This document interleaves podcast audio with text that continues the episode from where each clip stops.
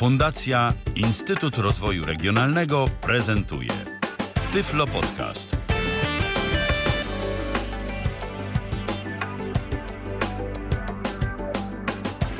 Dzisiaj na antenie y, Tyflo Radia będziemy rozmawiać o programie Windows Eyes w najnowszej wersji y, polskiej, wersji 8.2. Y, mówi Michał Kasperczak. Moimi gośćmi są Damian Przybyła, Michał Molek oraz Robert Łabęcki. Witajcie. Witamy. Dobry wieczór. Dzień dobry, witamy. Dzień dobry. Y, za około 20 minut uaktywnimy nasz y, Skype y, Tyflo Podcastowy oraz numer telefonu. Na początek chciałbym zapytać, od kiedy mm, używacie mm, programu Windows i czy jest to wasz główny screen reader, czy jeszcze macie doświadczenie w używaniu jakichś innych programów udźwiękawiających komputer? No tak, w kolejności jakiejś takiej, skoro mnie wymieniłeś jako pierwszego, Michale, to pozwolę sobie jako pierwszy odpowiedzieć. E, ja używam programu Windows od wersji 2.0 e, ponieważ jestem, mogę powiedzieć chyba o sobie śmiało, że jestem pierwszym w ogóle polskim użytkownikiem programu Windows jaki kiedykolwiek w Polsce był. A jak to się w ogóle stało? Wy się zainteresowałeś na przykład właśnie ja byłem, Ice'em, ja, a nie JOSem na przykład? E, to znaczy powiem w jakimś sensie, bo ja równolegle poznawałem te programy. E, pojechałem do Stanów Zjednoczonych, tam Polski Związek Niewidomych miał jakiś taki pomysł na przeszkolenie polskich niewidomych w amerykańskich technologiach, tam różnych technikach rehabilitacyjnych. Posłano nas na półroczne, półroczne szkolenie w celu przeszkolenia. Mieliśmy tutaj w Polsce coś robić. Tutaj był pomysł założenia jakiegoś chyba centrum rehabilitacyjnego na wzór amerykański. E, rzecz się rozmyła i rozbiła o, o pieniądze, możliwości, brak możliwości, wszystko jedno, decyzje polityczne czy jakiekolwiek inne. To nie jest nieistotne, to było dawno, dawno no temu. No tak. To był ten czas 90., który pewnie 7 97 No właśnie, a PZN, jak pamiętamy, potem miał ogromne problemy w tym 98 tak roku. Jest. Korupcyjne i inne. Tak. Także to już mniejsza o to. E, e, tam prokuratura wręcz wkroczyła. E, dość na tym, dość na tym, że wtedy w czasie, w ramach tych szkoleń miałem okazję poznać równolegle program JAWS E, z Windowsem 3.1 i 3.11, bo wtedy jeszcze takie były, e, tudzież z Windowsem 95, który był absolutną nowością. E, I program Windows Eyes, miałem takiego kolegę z Chicago, który właśnie miał go jako jedyny i był w ogóle uważany za strasznego odszczepieńca, bo przecież wszyscy używają JOSa. Był JOS dla, dla systemu MS-DOS, i był Windows dla, e, znaczy Vocalize, przepraszam, to się nazywało dla, dla, dla systemu MS-DOS. E, dlaczego e, zacząłem używać Windowsa wtedy? Ano z bardzo banalnego powodu. JOS nie umiał obsługiwać JOS nie umiał obsługiwać Norton Commandera, a Windows umiał. To znaczy nie Windows, tylko Vocalize. Umiał obsługiwać Windows, tego Norton Commandera i uznałem, że skoro GW Micro zrobiła w moim odczuciu lepszy program dla DOSa, no to pewnie ten program dla Windowsa też będzie lepszy. I to był powód, a poza tym mnie się on podobał. Taki był, e, miał bardzo taki przejrzysty interfejs, prosty. W odróżnieniu od JOSa to wszystko było e, na wierzchu, łatwe, intuicyjne, nie wymagało w ogóle nauki. Ja nie lubię się uczyć tysiąca gorących klawiszy, mnóstwa komend i innych, y, i innych podobnych rzeczy. I dlatego i dlatego no, nie miałem ochoty po prostu y, się w to wszystko bawić i w związku z tym wszedłem w Windows. A poza tym on był malutki. On się mieścił na, w tej chwili na, na, na, na jednej dyskietce się mieścił w tej pierwotnej wersji 3,5 calowej i instalacja była prosta, łatwa i przyjemna i to mnie przekonało wtedy. No i zacząłem używać. A potem, jak już zacząłem, no to poszła wersja tam 3 i kolejne, i kolejne i tak dalej.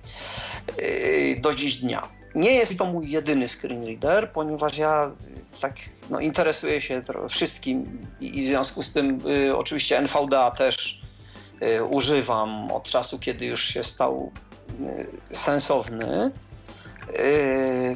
Oraz oprócz NVDA jeszcze ćwiczyłem Linuxa i w związku z tym Orkę pod Linuxem. O, i to jest moje doświadczenie i teraz już dla kolegów, bo ja już za dużo powiedziałem. Kończąc, rozumiem, że JOSa dalej nie używałeś już potem tak szczególnie. E, próbowałem, ale JOS był strasznie skomplikowany. Żeby tam coś zrobić, w Windowsie mnie przekonywała wtedy koncepcja wirtualnej myszki. No tak, to jak większość ludzi, to, to jest taka rzecz, która... Mhm. Y, cały ekran w JOSie to tam niby było, ale nigdy sensownie to nie działało. I te tam dwa niezależne jakiś... kursory pewnie, tekstowy i myszki, które jakby osobno można sobie tak, śledzić. I, i, i, w ogóle no, te możliwości Windowsa właśnie takie łatwego i prostego, a poza tym w Windowsie mnie to przekonywało, że JAWS wymagał jakichś specjalnych skrótów klawiszowych, komend, żeby to, tamto zrobić, a Windows opierał się generalnie na tym, co daje system, tam gdzie to tylko możliwe. I to było dla mnie yy, przekonywające. Dobrze, to teraz może, może Robert. Aż tak? No dobrze, może w kolejności. U mnie się zaczęła przygoda z Windowsem akurat i z Outspokenem jednocześnie. Dwa programy naraz. Troszeczkę z JOSem, ale to niewiele. Ale to był Windows 3.11, czyli już później rok 99 żeby nie było.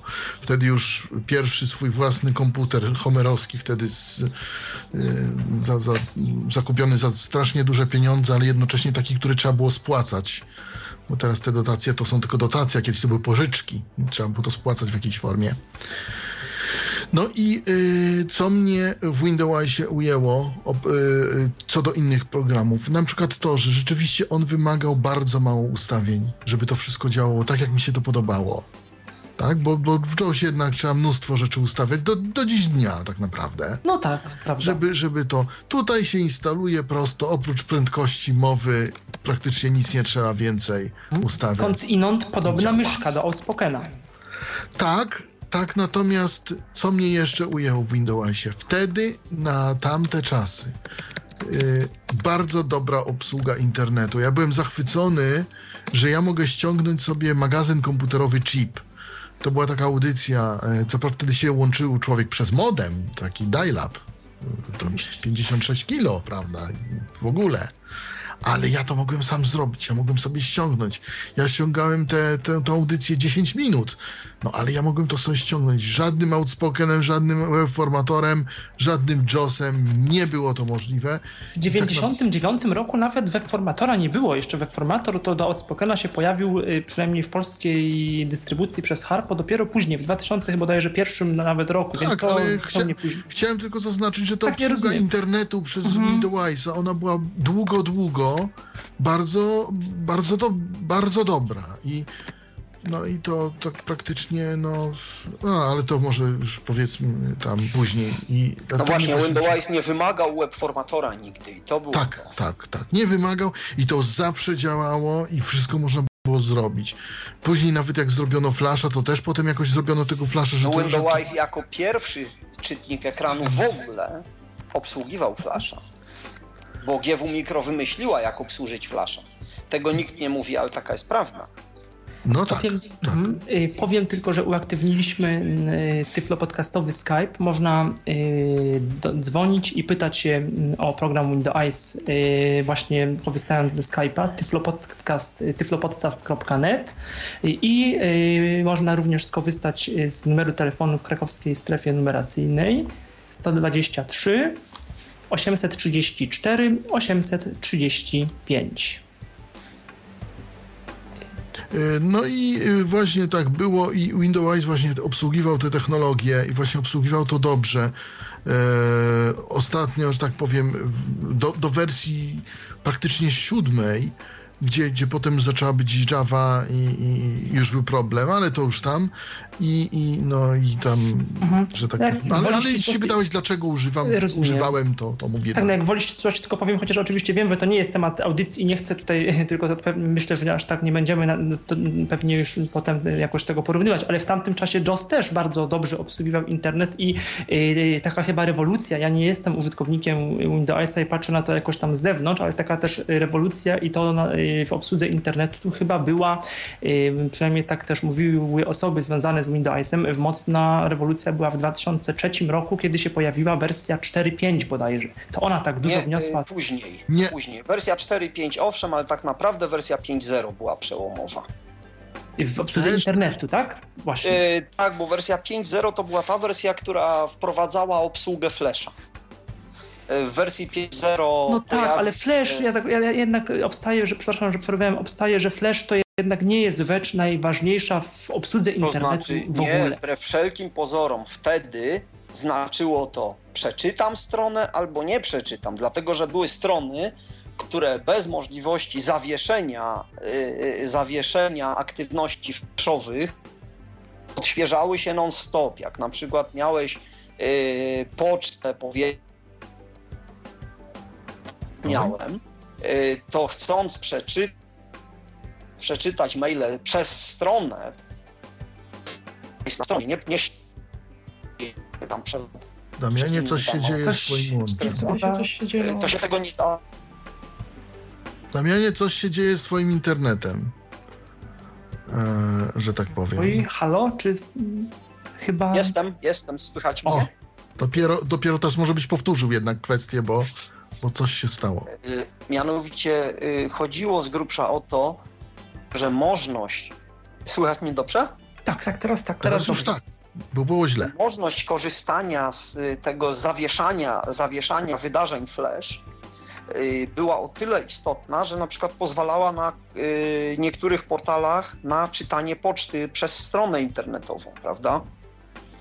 Czy w ogóle na przykład na czytanie newsów na Onecie, gdzie on się odświeżał w sposób straszliwy zupełnie wtedy, pamiętam. rozumiem. Czyli, aha, czyli to wersja 5.0. Dobrze, to, to, to, to już Natomiast wiemy... jeszcze co innego. Ja, ja bym powiedział tylko tyle, że tak naprawdę JOS dobrze obsługiwał internet dopiero od wersji 7. Ja nic nie chcę mówić, ale ja poprzednimi wersjami nie mogłem na przykład ściągnąć wersji magazynu komputerowego, tych audycji.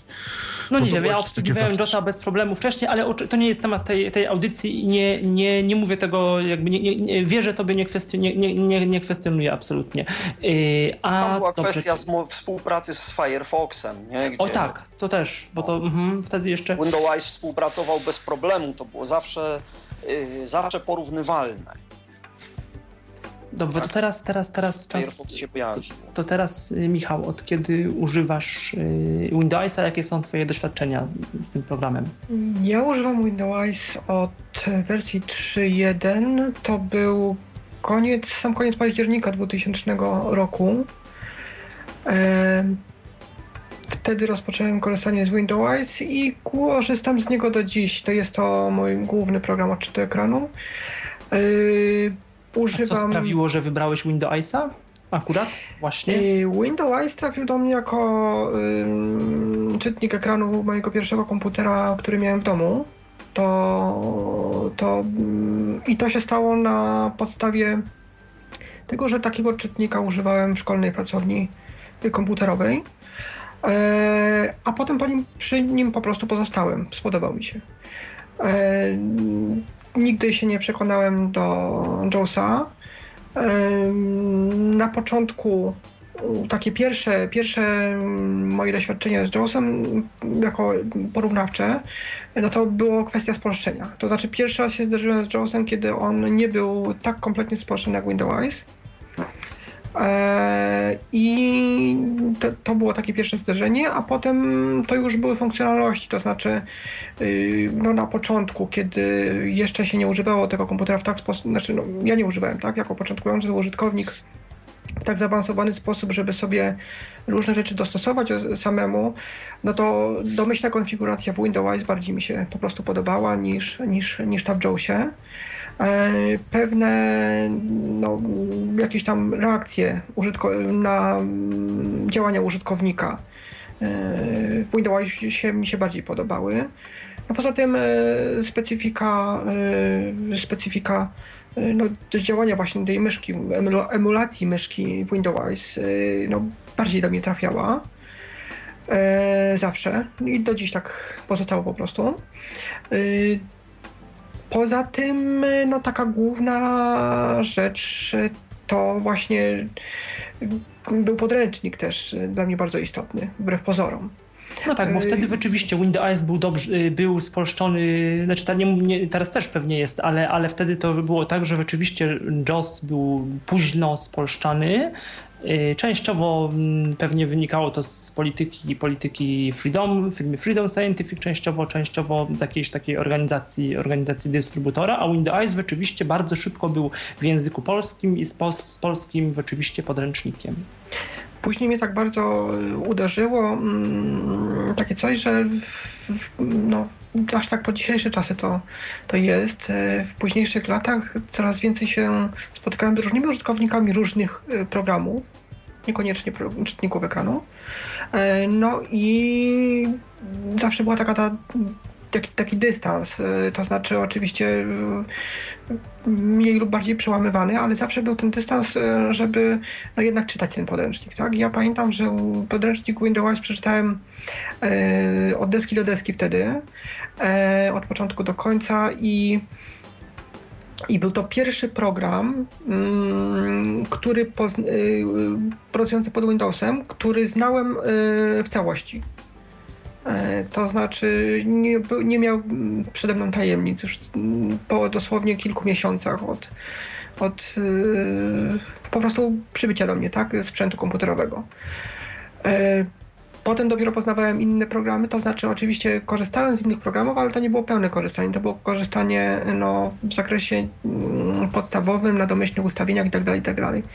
E, Windows, e, tak jak mi się spodobał na początku mm, w swoich domyślnych ustawieniach, tak no, po tych kilku miesiącach już e, umiałem, jeśli zaszła, jeśli zaszła taka potrzeba, już sobie coś zmieniać i umiałem zmienić wszystko potencjalnie. No później powstało NVDA. To znaczy tak. Z NVDA jest tak, że używam go wtedy, kiedy no, jest to konieczne, to znaczy to nie jest w żadnym wypadku mój screen reader yy, ani codzienny nawet, nie mówiąc o podstawowym, bo podstawowym jest Windows, ale nawet nie, nie to jest bardzo rzadko używany program, yy, tylko jest wtedy używany, kiedy mam mm, okoliczności krytyczne, czyli po instalacji systemu mm, jest potrzeba odpalenia czegoś natychmiast, po prostu z pendrive'a. No wtedy no, wygrywa, że tak powiem, NVDA w kolejności, ponieważ no, Windows trzeba zainstalować. Więc. Znaczy, yy, można mieć wersję mobilną, ale y, to jest No właśnie, jakieś- o tej wersji Portable też powiemy, jak to, jak to na obecne, potem jak to na obecne no, czasy myślę, że, wygląda. myślę, że, że. Ale to dopiero w tej chwili tak naprawdę No tak. jest no, działająca wersja od początku, nie? I i umożliwia tam jakoś. Umówmy się, że no, mm, po prostu jeśli, jeśli już się, co ma coś ma się przygotowane od tych kilku lat, tak, na tym pendrive, no to odruchowo się włącza mm, to przygotowane, a ta wersja mobilna Windows no, wymaga pewnych, y, pewnych jeszcze wyrzeczeń. Niestety Zabiegów, autory- mhm. Autoryzacja jest tym ograniczeniem, tak, w tej chwili. No tak, tak, zdecydowanie tak. Yy, No miejmy nadzieję, że to się również kiedyś zmieni, ale no, bo, bo, bo należy Nie- mieć nadzieję na rozwój generalnie technologii, tak? Natomiast no, jest tak, że korzystam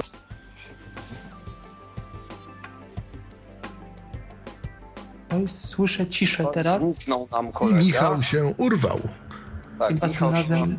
Michał się urwał, słuchacie Razem. Tyfloradia. bardzo, mm, bardzo przepraszam. O, już dobrze. Yy, niestety, niestety zapomniałem o mm, specyfice e, mojego sprzętu audio, e, który, który się włącza.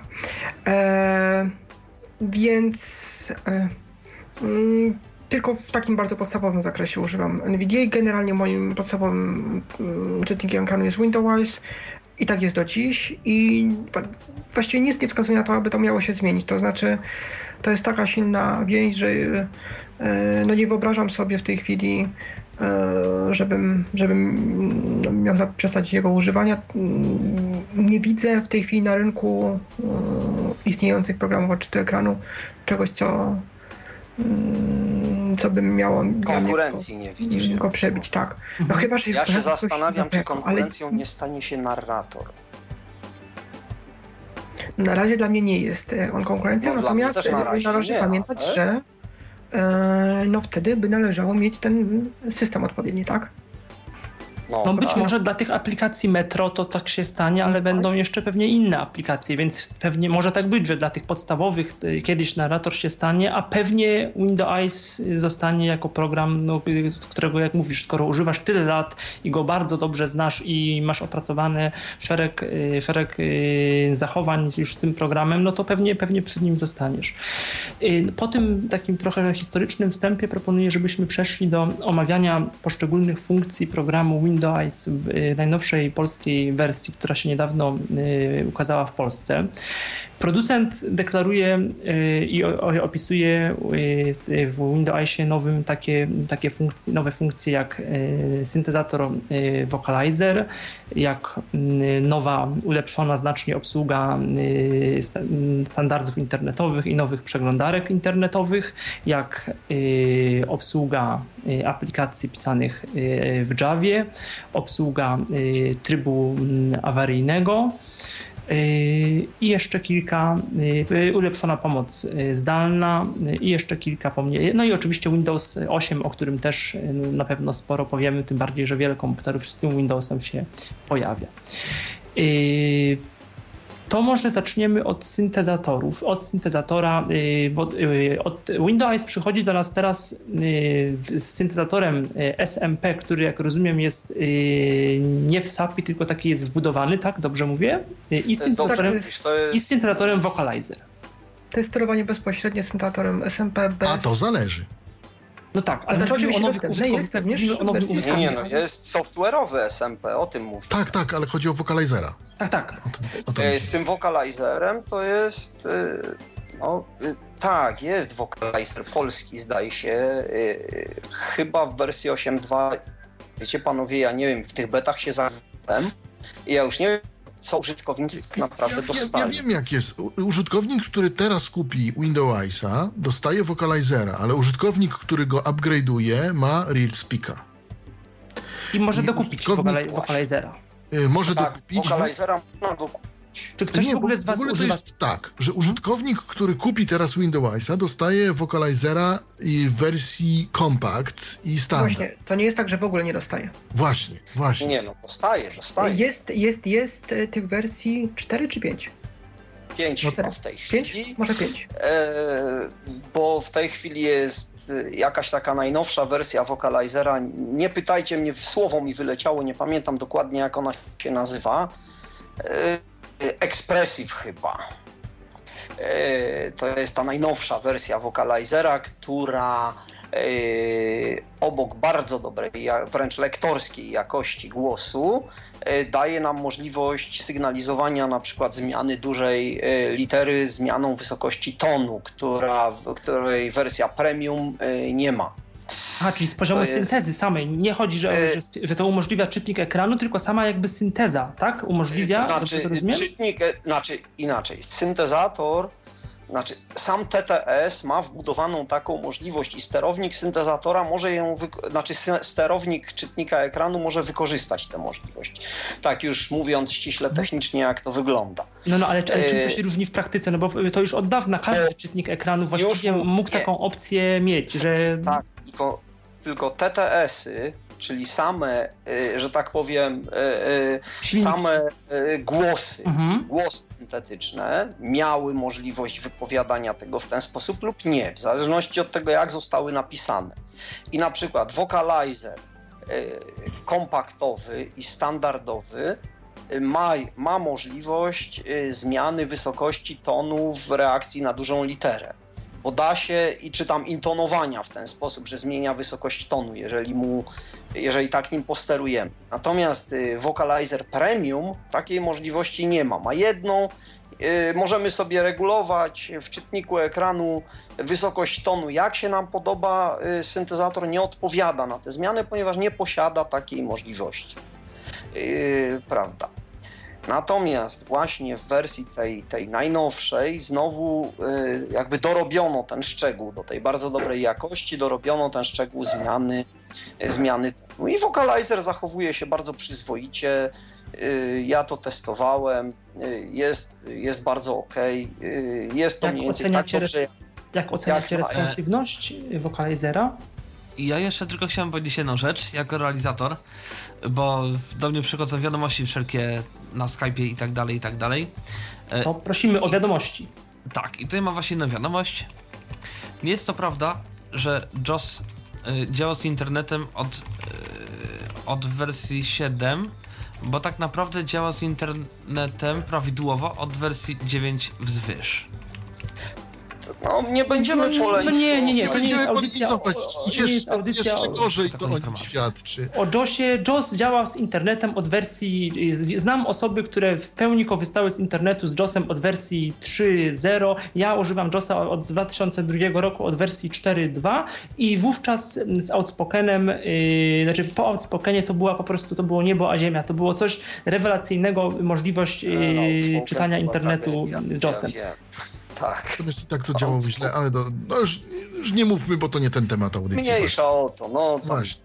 Działał. Ja używałem z Windowsem 3.1 JOSa i, i, i, i, e, i z internetem i pamiętam Internet Explorera w wersji 3.0 i też się dało używać i Real Playera w wersji jakiejś tam, pamiętam, Tak, słuchałem tak. w Stanach Zjednoczonych trzeciego programu Polskiego Radia i byłem przeszczęśliwy i to się też dało obsłużyć z JOSem. Bolało, ale chodziło. Jak ktoś chciał, to obsłużył.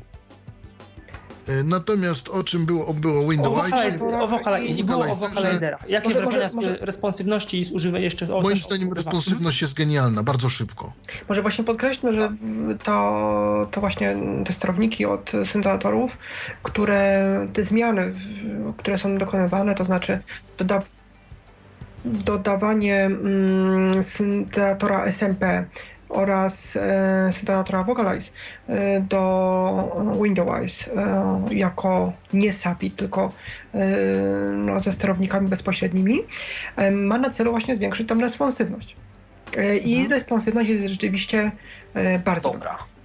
A jak na przykład, y, zaraz odbierzemy, bo słyszę, że mamy y, rozmowę na Skype, zaraz połączymy, ale jeszcze tylko chciałem się zapytać, y, jak, na, y, jak jest ustawione echo, pisa, echo klawiszy jest włączone, to przynajmniej w JOSie jest tak, że ten vocalizer jednak taki, tak mocno intonuje, jest taki, taki jak, jak piszemy, to jednak jest takie wrażenie, że vocalizer nie nadąża nad tym, nad tym, co piszemy. Jak to jest w Windowsie?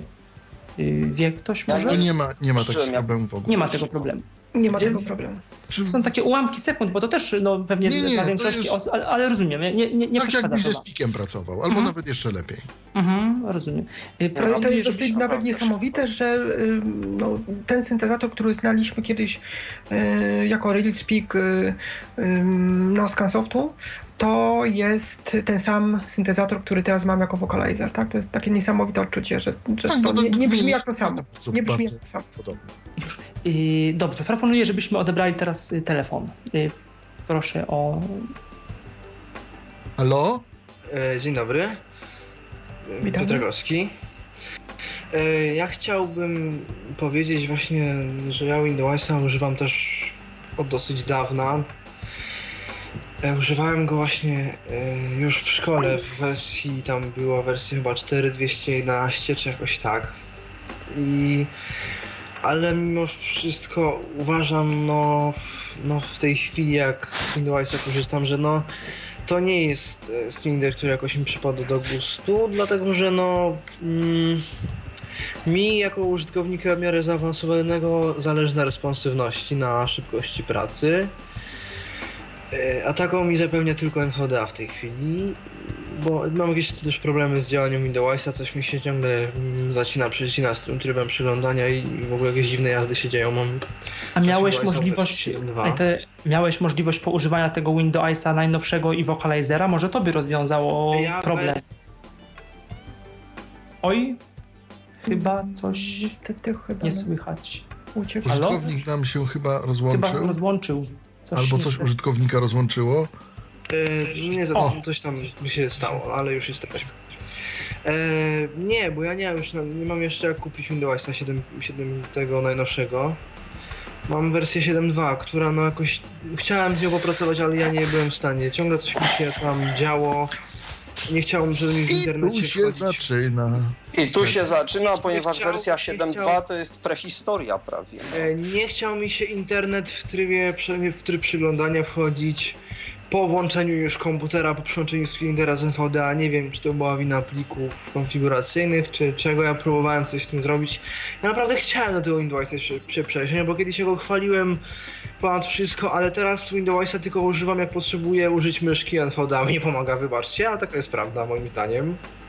I, no, i taka, takie moje zdanie niestety. Niestety GW Mikro w pewnym swoim, e, jakby to może Damianie pomożesz mi, w pewnym swoim e, mm, działaniu, że tak powiem, i tu się tyczy wersja 7.2, 7.5.4.1, e, miało, ja już tak delikatnie powiem, obsuwę. E, nie wiem, czy się ze mną zgodzisz, czy nie. Coś Halo? kolega zniknął chyba E, trochę. Nie, nie, nie, ja słucham, tylko wy to mówicie, no i... Nie, nie, ja wiem, tylko inny kolega zniknął, który mówił, y, że ja mam tutaj y, się No tak, bo ja wypowiedzieć. nie, nie, nie, ja nie zniknąłem, tylko no, powiedziałem, że y, według mnie GW Mikro miało troszeczkę obsługę 7541 i ja wiem, że to jest prehistoria w tej chwili, tylko E, że... To znaczy, rzeczywiście była tak. O, chyba znowu Oj, teraz, Teraz Damian, Damian. tutaj nie słychać. Mm, zniknął. Mam nadzieję, że za chwilę wrócisz. Damianie? Halo? O, teraz właśnie, może O, zniknąłeś Jestem? nam. Tak. aha, aha. No coś się, coś z tym internetem jakoś dzisiaj to dziwnie się dzieje. Może to te burze, deszcze, powodzie i wszystko razem. Yy, dość, że yy, to jest tak. Yy, Przebudowa, przebudowa, która się odbywa jakby we, we, we wnętrzu tego, tej aplikacji, powoduje niestety niekiedy zjawisko regresji, które jest potem poprawiane, yy, eliminowane i na przykład sami chyba powiecie, że wersja, yy, wersja ósma no, usuwa mm, te pogorszenia, które się pojawiły w wersji 7.5.41. Tylko ja chciałbym zapytać, czy, bo ja na tego Windowsa chciałem się przesiąść, bo tak trochę eksperymentalnie, czy to, że mi mam problemy z ładowaniem trybu przeglądania z nowszymi wersjami Firefoxa w Windowsie 7.2, jak y, mam załadowane NVDA najpierw, a Windowsa odpalam, czy to jest, czy ja mam coś zepsute, czy to naprawdę się chrzani w Windowsie 7.2? E, uczciwie powiem, nie wiem, no to by trzeba było obejrzeć system. Tam mogą być różne Trzeba Windowsa e, 64 bity w tej chwili. e, systemy 64-bitowe mogą mieć swoje specyficzne narowy i problemy, ponieważ cała architektura e, Windowsa jest generalnie 32-bitowa, e, a to, że on funkcjonuje w wersji 64-bitowej zawdzięczamy pewnym takim niejako e, plikom, które to umożliwiają, ale on jakby natywnie i podstawowo jest aplikacją 32-bitową. Nie no tak, wiele tym- aplikacji jest takich, I ale musimy one niestety- lepiej działają na 64 bitach, więc... I musimy dodatkowo, A niezależnie od... tymczasem mamy jeszcze drugi telefon. Dobrze, to to- się to- mógł Piotr to- rozłączyć, bo mamy drugi Chyba wy coś jeszcze, to proszę o pytanie, potem odpowiemy. powiedzieć, tylko że dzwonię za chwilę. Już żeby- nie dzwoni. No, no to, no, to ja jeszcze powiem szybko, że ja powiem szczerze, że, że już tak, mo, może nie o tym Screenderze, ale już tak porównujemy, to porównujmy. Ja żałuję, że w NVDA nie ma e, filozofii myszki Windowsowej, bo chyba... No rozumiem, a czy jeszcze masz, przepraszam, a czy jeszcze masz jakieś pytanie odnośnie Windowsa, do którego byśmy się mogli odnieść? E, chyba raczej, no nie, bo mówię, na NVDA się przesiadłem, Windowsa Rozumiem. z tych względów... To dziękujemy. Ci To dziękuję bardzo. razie, bo Proponuję, żebyśmy odebrali czekają. następną No rozmowę. dobrze, dobrze, dziękuję, do widzenia.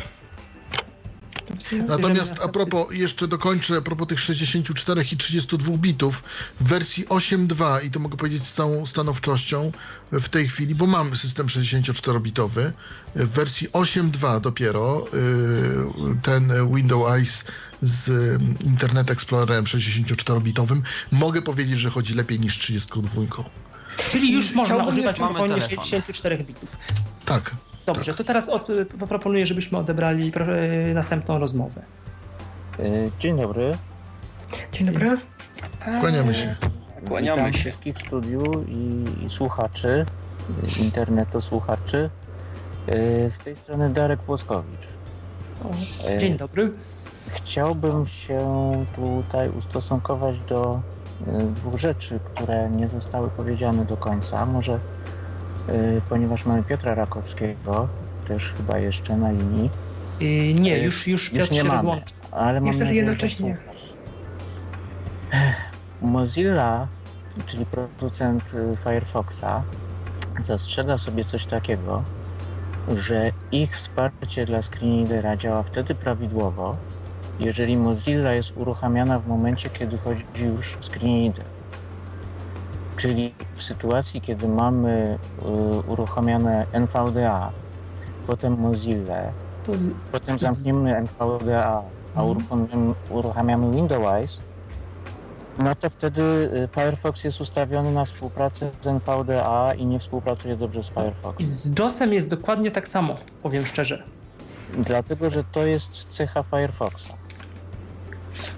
Y, Także tutaj niestety na to nic nie poradzimy, bo, bo tak jest. Po prostu Firefox się ustawia do pracy z tym screenreaderem, którego zastanie, jak się uruchamia. I nie zmienia tego w trakcie. Y, To jest jedna rzecz, którą chciałem y, powiedzieć. Natomiast czy, czy, czy, czy coś jeszcze tutaj w tej materii wyjaśniać?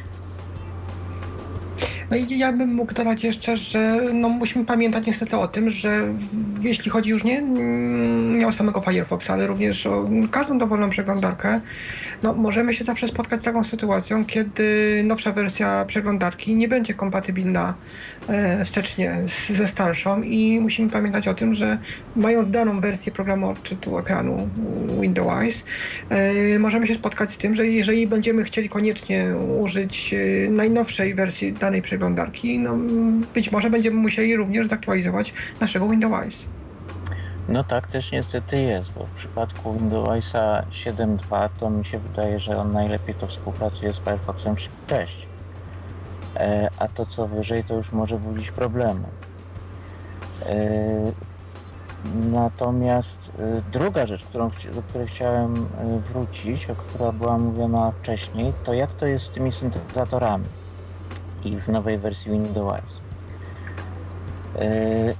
Na płycie Windows, znaczy tak, jest zasadnicza różnica pomiędzy tym, czy ktoś w tej chwili kupi nową kopię Windows 8.2, czy y, upgrade'uje kopię, którą już miał wcześniej. Y, Dlatego, że y, syntezator Vocalizer jest dodawany do Windows zamiast syntezatora Reelspeak. Jeżeli ktoś kupił wcześniej, to w cenie programu była, był syntezator Reelspeak. Jeżeli ktoś kupuje teraz, nie ma Reelspeaka, jest y, Vocalizer. Teraz jak to wygląda? Na płycie są oba syntezatory, natomiast wersja 8.2, żeby działać z danym syntezatorem, musi mieć autoryzację na ten syntezator zainstalowany. W momencie y, dokupowania y, e, autoryzacji na Vocalizera dostaje się mały pliczek, który po prostu doinstalowuje do Windowsa plik autoryzacyjny i on wtedy zaczyna widzieć tego Vocalizera, który w sobie ma. Yy, Natomiast jeszcze jedna, jeszcze jedna rzecz odnośnie syntezatorów. Yy, Sprawa tego, tego najnowszego Vocalizera, który yy, na wszystkich jakościach głosów ma możliwość regulacji wysokości tonu, yy, to jest na razie sprawa jeszcze przyszłości. To co, yy, to, co w tej chwili jest dołączane do Windows, to jest Vocalizer, który tylko na głosach niższej jakości ma możliwość y, regulacji wysokości głosu, natomiast na tych premium y, takiej możliwości nie ma. Y, I na płycie y, syntezator Vocalizer to jest znany wszystkim głos Agaty. Od, od dawien dawna już nie wiem ile ona może mieć lat. Oj, nie wiem, z 10 na pewno. O, Tak, około 10-9, 2003-2004 rok około były 10, początki. mm, Oczywiście. Tak bo to- ogólnie. Bo te, ten głos jeszcze funkcjonował jako SAPI 4 prze, przed yy, Tak. Tak. 4 4.2. Także to, to było już dosyć dawno. Yy, w ogóle historia tego, tego syntezatora jest dosyć możliwa, bo zrobili go Belgowie, potem wykupili Amerykanie, potem tamtych Amerykanów inni Amerykanie wykupili i właściwie dopiero teraz on się zaczyna trochę zmieniać, chociaż te, ta podstawa, cała ta baza jest cały czas ta sama. Dopiero teraz zaczynają jakoś optymalizować y, interfejs do tego. Zresztą stąd, stąd się wiążą wszystkie problemy tego, że Agata zawsze była ustawiona tak, jak była ustawiona i, i żeby coś na niej wymóc, no to trzeba było najczęściej oszukiwać ją i wysyłać jej coś innego. Stąd na przykład niektóre programy, nie, w niektórych aplikacjach ona ciągle na duże M powie 1000. I tam, gdzie nie jest to ominięte. Ale to już to tak, w historię może tak nie, nie, nie wchodźmy. Natomiast jest pięć jakości tego głosu, Agata, w syntezatorze Vocalizer. Yy, trzy słabsze jakości, które są bardziej kompaktowe, syntezatory są na płycie. Dwa, yy, te premium można dociągnąć z internetu yy, za darmo, zainstalować i również będą chodziły. Yy, w cenie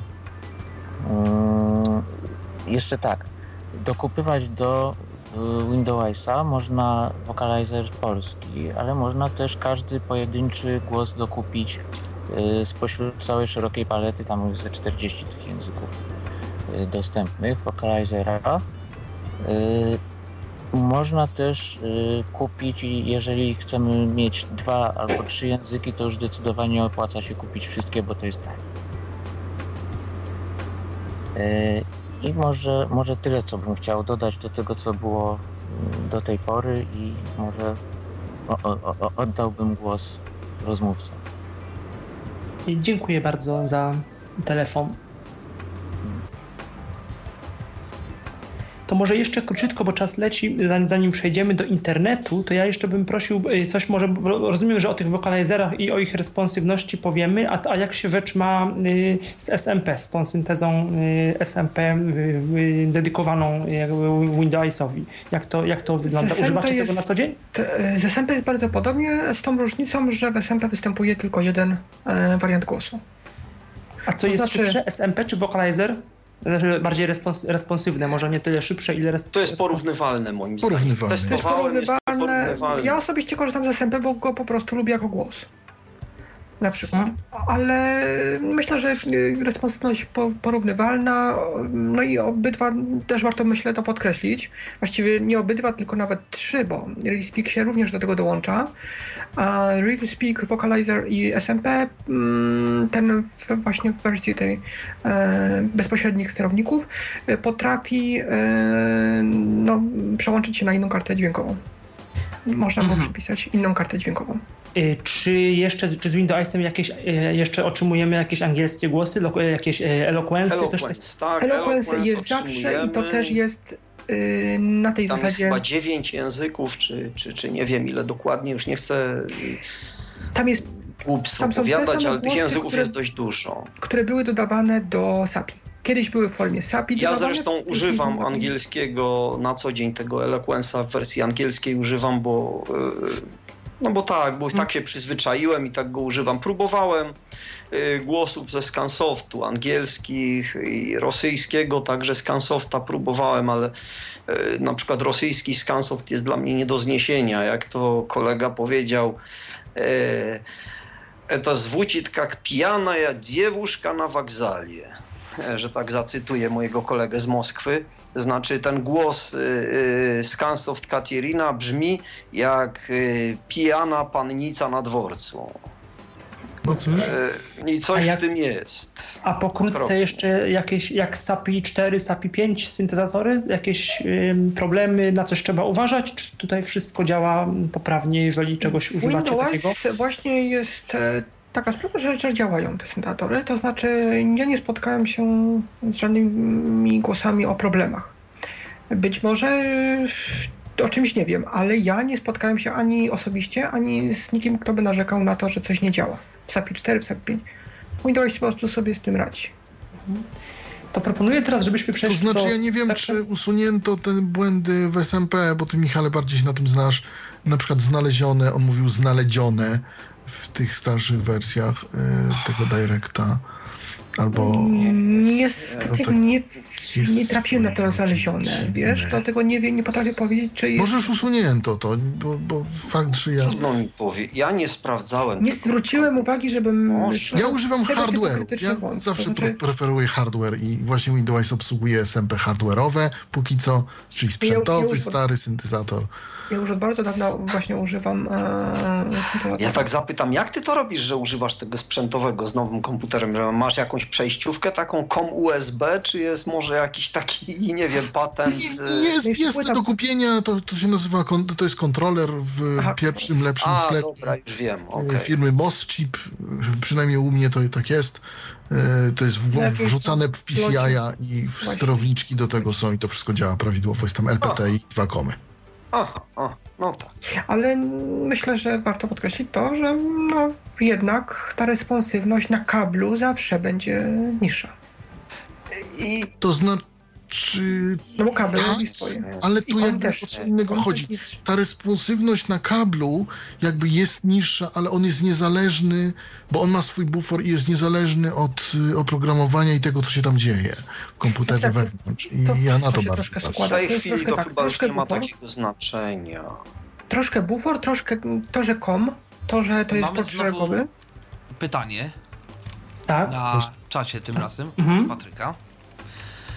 Pytanie dość zaczepne, y, niemniej, niemniej jednak warto o to zapytać. Czy syntezę SAPI 4 mogę przekierować na inną kartę? Jeśli nie, dlaczego rozwiązania darmowe, zarówno jak i konkurencyjne, oferują mi to bez problemu?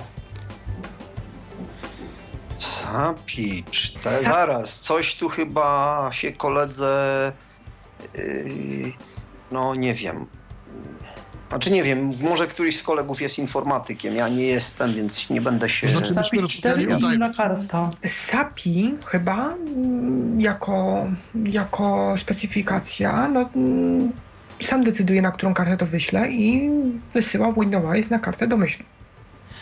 Ale tu już, już y, muszę rzeczywiście potwierdzić, y, że rzeczywiście... W, rozumiem, domyślam się o co chodzi.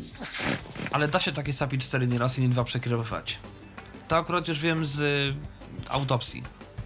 Dobrze, w takim razie w Windows można przekierować e, tylko e, te syntezatory, o których powiedzieliśmy, że można. Czyli te wewnętrzne, Znaczy które, Eloquence? które korzystają z tych wewnętrznych y, sterowników. Eloquence, RealSpeak, Vocalizer... Direct, e, syn- syntezator Direct. Wszystkie te tak zwane directy No i można, tutaj dlatego, mamy że tutaj sterownik. pytanie, dlaczego zatem NVDA to potrafi? No bo jest innym programem, po prostu. No, jeden potrafi, drugi nie, no. no. Tak myślę. No ten Trudno SAPI powiedzieć. 4 to już jest standard odchodzący, no ludzie. No już może. Nie można też być e, do bólu backward compatible, bo e, powiedzmy maczugi do zabijania zwierząt już się dość dawno nie używa, więc może. Są to nowsze akurat- techniki, nie? Znaczy nie, no, jeżeli ktoś- tej zasadzie. Jest synteza, która też się komu- muszę którą... wtrącić z, jednego prostego powodu. E, niestety jest jeszcze kilka syntezatorów, e, w niektórych, e, powiedzmy, kręgach dość popularne, które powstały tylko i wyłącznie na standard SAPI 4. No ja wiem, oczywiście nas. jest jeszcze na przykład o Syntoku, 95. którego nie? dosyć sporo osób Niewidomy używa używa. Mhm. Ja rozumiem. Niestety to jest ten problem, o którym mówiłem w, w, przy przeglądarkach internetowych, no to jest ta kwestia tej kompatybilności wstecznej. Myślę, że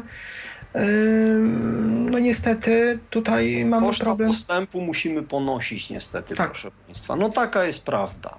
Niestety Teraz- no, tu, tu jak gdyby no, tym, który powinien gonić, znaczy powinien, yy, no nie goni, tak, to jest syntezator, który nie goni programu odczytu ekranu, który nie, nie wspiera nowszych e, rozwiązań, w, no, które są rozwijane w mm, czytniku No ekranu. bo powiedzmy sobie, y, pozwólcie, że ja powiem taką prost, proste, proste prawo można sformułować. Y, Pierwszą, jakby y, pierwszej ważności czynnikiem jest środowisko pracy dla wszystkich, widzących, niewidomych i jakich tylko chcecie. Y, Na drugim poziomie ważności znajduje się technologia udostępniająca, czyli czytnik ekranu. A ten element realizujący y, prawda, y, audio z tego czytnika ekranu jest najmniej ważny. W związku z tym naprawdę no jak wiadomo, zasoby są ograniczone. Rozwija się system, czytniki ekranu za nim próbują nadążać, no a te, te, te wszystkie audio, różne rzeczy, syntezy mowy, to jest rzecz, jak powiedziałem, trzeciego rzędu, więc no niestety. Znaczy, no nie, do, e, e, e, oczywiście rozumiem o co chodzi, to też trochę nie temat tej audycji, ale, ale synteza jednak to dla wielu osób jest rzecz pierwszego rzędu. No, zobaczmy, ile osób ciągle używa Apolla. Nie dlatego, że przecież on technologicznie nie wiadomo co może, nie dlatego nawet, że na kablu on działa, choć też, czyli że jest zewnętrznym urządzeniem, ale dlatego, że po prostu ludzie się do niego przyzwyczaili. To jest jedyna rzecz, którą rozumieją, a trudno jest zmienić takie słuchowe przyzwyczajenia związane związane właśnie z pracą na komputerze przy pomocy syntezy mowy, ale też oczywiście ja, rozumiem ja, o co chodzi. Ja zachęcam, żebyśmy tak podsumujmy ten temat, że no jest tak jak jest, tak, to znaczy mamy w tej chwili dostępne zmiany w directach, syntezatorach, które są obsługiwane bez, przez bezpośrednie sterowniki z Windows, mamy możliwość zmiany karty. E, no, myślę, że tak warto to podsumować, a przejść do tego do kolejnego, tak, mamy... kolejnego tematu, którym jest obsługa internetu. Już troszkę o tym zaczęliśmy mówić, to też duży temat. To Powiedzmy może co, y, bo tam mówiło się właśnie o tej wersji 7, 7.5, że tam były różne problemy, czyli teraz co się zmieniło, co zostało poprawione i jak obecnie najnowszy Windows działa w internecie, z którymi Tryb przeglądarkami i, i automatyczna obsługa formularzy. To jest najnowsza taka, prawda, czyli yy, yy, no to co, to, co było wcześniej w JOSie, Windows dogonił JOSa tutaj, można tak powiedzieć wprowadzając właśnie to automatyczne przełączanie z trybu przeglądania w tryb e, wpisywania, umownie to tak e, e, powiedzmy nazwijmy, że jeżeli sobie lecimy tabulatorem po stronie internetowej i trafimy na pole edycyjne, to nam się tryb przeglądania automatycznie wyłączy w tej chwili, prawda? Czy na inne obiekty, które y, wymagają sterowania nimi poza trybem przeglądania. Windows się w tej chwili automatycznie y, przełącza. Jak to działa? Tak lekko, stabilnie, tak fajnie? Tak, może tak, działa daje to komfort to... pracy taki, taki sensowny jest, jak waszym zdaniem? Znaczy, mogłoby działać lepiej, jako użytkownik powiem. Mogłoby działać lepiej i ja prace też. nad tym, jak sądzę, trwają, natomiast no, działa to. Powiedzmy, działa to, Da się tego y, używać. Jako beta tester powiem, trwają intensywne prace nad poprawieniem tej funkcjonalności. Więcej mi nie wolno powiedzieć, natomiast tyle powiedzieć mogę ogólnie. Ja mogę dodać, że y, jako taka mm, no, druga, y, druga, druga skrajność, znaczy dru, dru, drugi rodzaj obsługi pewnych elementów jest taki, że no, bardzo mamy mm, unowocześnione y, odświeżanie bez przeładowywania bufora. Mm, trybu przeglądania. No właśnie, bo zawsze się, przedtem się właśnie mówiło, były takie zarzuty, nawet znam takiego użytkownika, mm, no, który, który używał długo przecież Windowsa i nagle, nagle jednak przeszedł na JOSa, bo stwierdził, że Windows nie nadąża nad tymi e, nowymi stronami internetowymi, które się właśnie dynamicznie, dynamicznie odświeżają. Bo nie nadąża. I nie nadąża dalej. Ja Ale coś, coś jest lepiej że, trochę niż było. Ja pewnie. chciałbym powiedzieć, że na przykład ja ostatnio uczestniczę w projekcie, w którym należy między innymi e, napisać e, w JavaScriptie pewne rzeczy, które wykonują takie operacje jak dodawanie tagów, znaczników do strony internetowej, usuwanie ich, modyfikowanie ich treści. E, no, u mnie to działa bardzo ładnie, to znaczy ja rzeczywiście mogę podmienić treść dowolnego znacznika, mogę Yy, mogę no, zmodyfikować w ogóle zawartość strony, usunąć znacznik, dodać znacznik i mm, u mnie to się odświeża w sposób automatyczny, to znaczy dynamicznie podczas no, bez przeładowania mm, trybu przeglądania, podczas gdy on jest załadowany, no widzę po prostu zmiany. Mogę aktywować na przykład przyciskiem, taką modyfikację, no i poniżej tego przycisku mam ją zrealizowaną. Bo na przykład no, yy, mam jakiś tam raport, który ma mi się wyświetlić yy, na skutek przyciśnięcia przycisku pod przyciskiem, no to mam ten raport po prostu. I to działa. Tak, ale musisz go aktywować przyciskiem, natomiast... Ale przycisk nie wyłącza trybu przeglądania, bo mogę go aktywować po prostu spacją. Nie, mi nawet nie o to chodzi, czy wyłącza, czy nie wyłącza. W tym, w tym momencie to, to, to nie ten. Natomiast chcę wszystkim powiedzieć wobec, wszem i wobec, że jeżeli na przykład pobieracie coś z takiego popularnego portalu jak SendSpace, załóżmy, gdzie musicie poczekać na coś minutę, żeby się zaczęło pobierać. Tak, i tam się Jest odświeża ta informacja. Licznik. I NVDA i wspomniany inny program e, JOS JOS, tak. radzi sobie z tym bez problemu i strzałkami widzę, jak mi się to zmienia. W Windowsie zapomnij. Trzeba odświeżać cały czas insert To backslash. jest niestety prawda. Dokładnie, więc nie, Nie, nie jest... ma, że przeglądarka, któraś coś obojętnie, czy Explorer, czy Mozilla, Nie, to nie. nic nie ma to To znaczy można zrobić to powiedzmy tak, też niekoniecznie insert backspace, czasami na niektórych stronach to jest tak, że wystarczy wyjść z tego okna, prawda, alt tabem i wejść z powrotem i ono się wtedy nam y, pokaże już jako, jako odświeżone. Na niektórych stronach tak mi to działało, no ale rzeczywiście jest to problem. Tak. Tym niektóre linki, które są jako linki, widziane są jako tekst, niestety. E, Ja tutaj panu Darkowi mnóstwo stron podsyłam i to stron e, nie jakichś prywatnych, tylko stron gminnych, szpitali, powiatów. Ale z czego to może Ja wynikać? chciałbym podkreślić właśnie, z czego to wynika. Znaczy, Ja chciałbym podkreślić, lepiej. że mm, takie problemy w Windows najczęściej wynikają z tego, że strona jest zrobiona e, no, no niezgodnie ze mm, Ze standardami specyfikacją, o, tak. e, i jest, po prostu są porobione zagnieżdżenia linków. Linki są pozagnieżdżane w e, znacznikach, w tagach, w których nie powinny być zagnieżdżane. Znaczy, E, Michale, mogę się z tobą zgodzić, ok, natomiast wtedy, kiedy inne, inne programy też by sobie z tym nie radziły. E, niestety na Hmm, razie Inne programy jest... są bardziej chytre po To prostu. znaczy m, obsługują rzeczy, które są na wyrost nad specyfikację, tak? To znaczy, no, Mhm. tu Windows jak gdyby, y, Mocno jeśli czegoś nie obsługuje, to nie dlatego, że jest coś źle, y, znaczy, że jest źle coś w Windows, tylko dlatego, że właśnie jest taka sytuacja.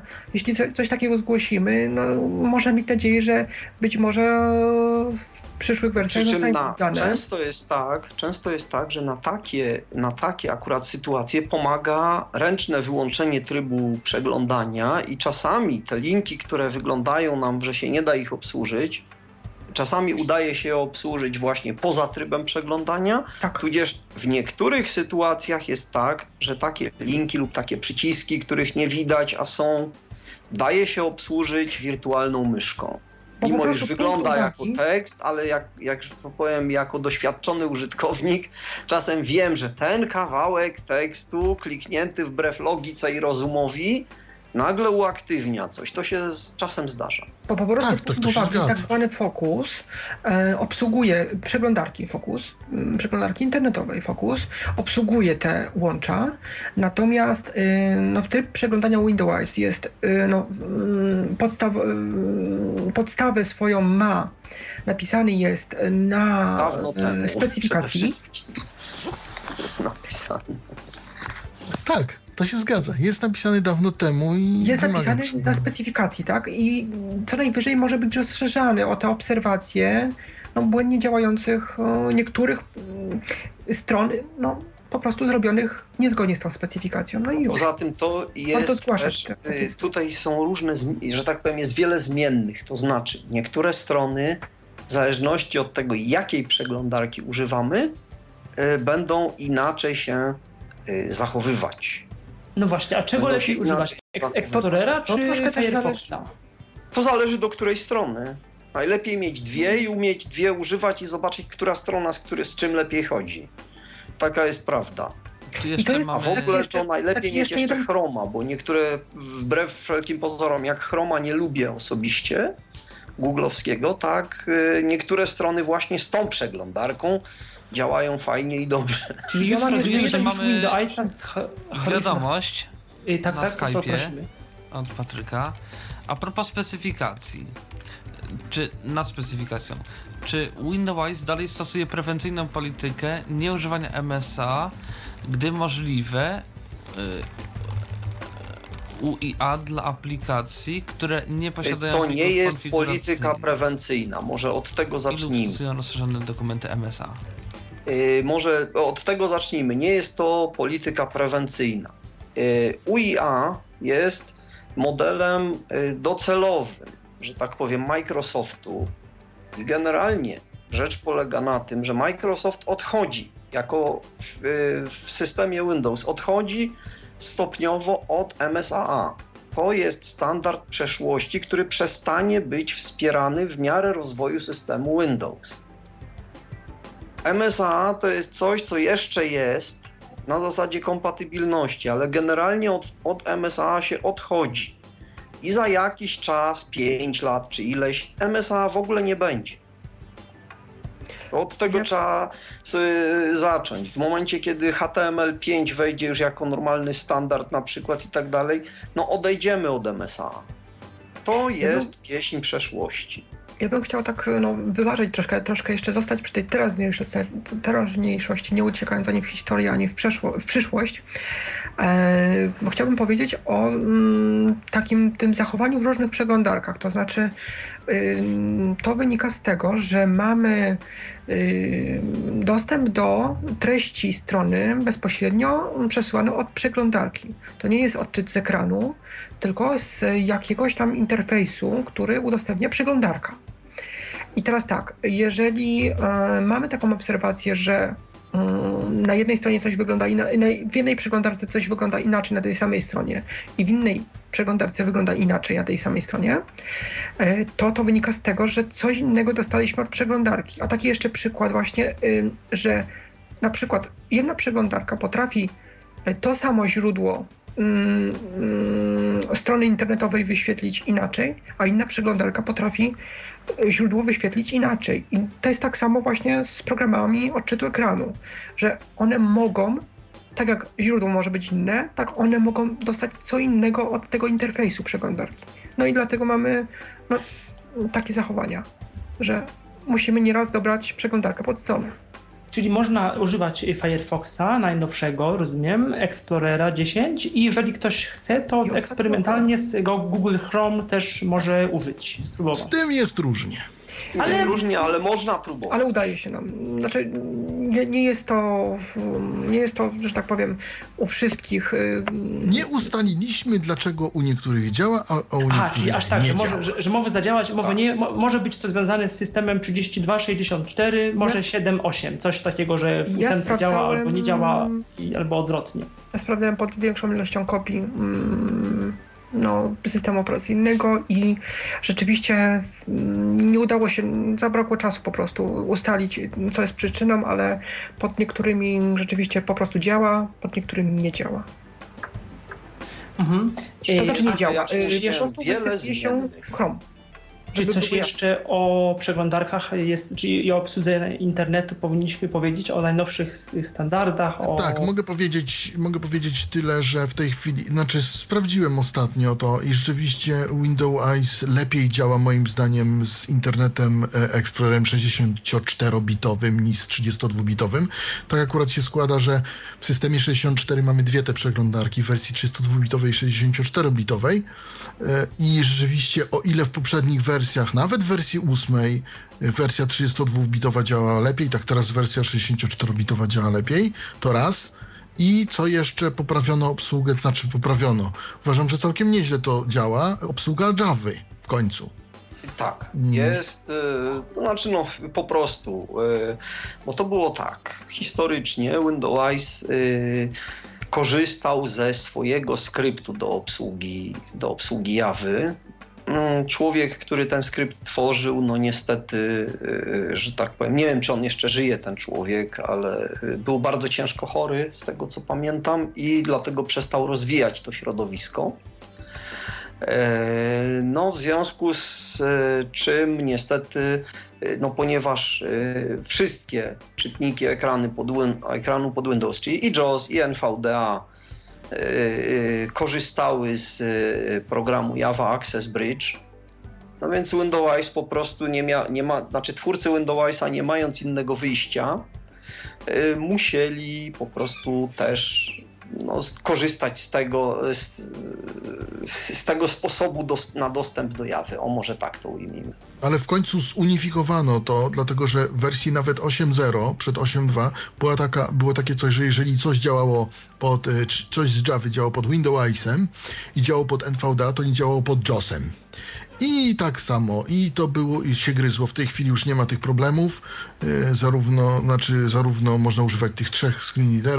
Yy, tutaj nie ma, nie ma, tutaj uważam, że całkiem wszystko poprawione i to wszystko jest pola typu security warning, typu różne takie sprawiające problemy teraz są obsługiwane bez problemu. Ja, ja tak uważam z mojego doświadczenia. Nie, nie sprawdzałem. Ja miałem kłopoty swego czasu z właśnie security warning na takiej stronie websdr.org.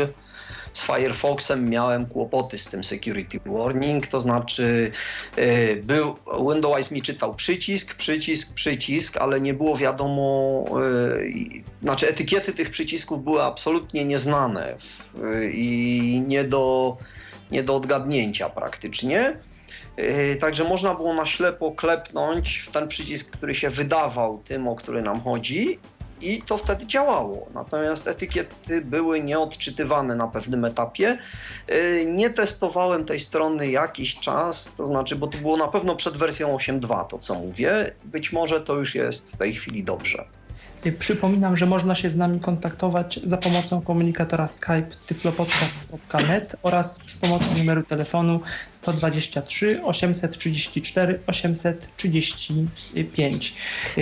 Czyli z przeglądarek internetowych rozumiem możemy przejść do Java, do aplikacji. Nie, właśnie ja chciałbym, ja chciałbym Czy jeszcze coś o przeglądarce? jeśli można. Tak, tak, proszę. Jeśli można, to jeszcze są dwie rzeczy, które warto chyba wspomnieć. Po pierwsze, oczywiście ARIA, znaczniki Właśnie. ARIA, nowe e, znaczniki, m, mm, które obsługujemy. Obsługujemy w Windows e, mm, no, tak zwane landmarki, tak? E, które tak, są nazwane miejscami tak. orientacyjnymi. Mamy nowy gorący klawisz, znaczy dwa gorące klawisze.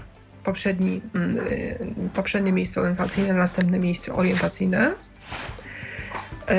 Mamy również, a propos gorących klawiszy mm, trybu przeglądania, dostosowane, e, dostosowany układ klawiszy do intuicyjnych nazw polskich.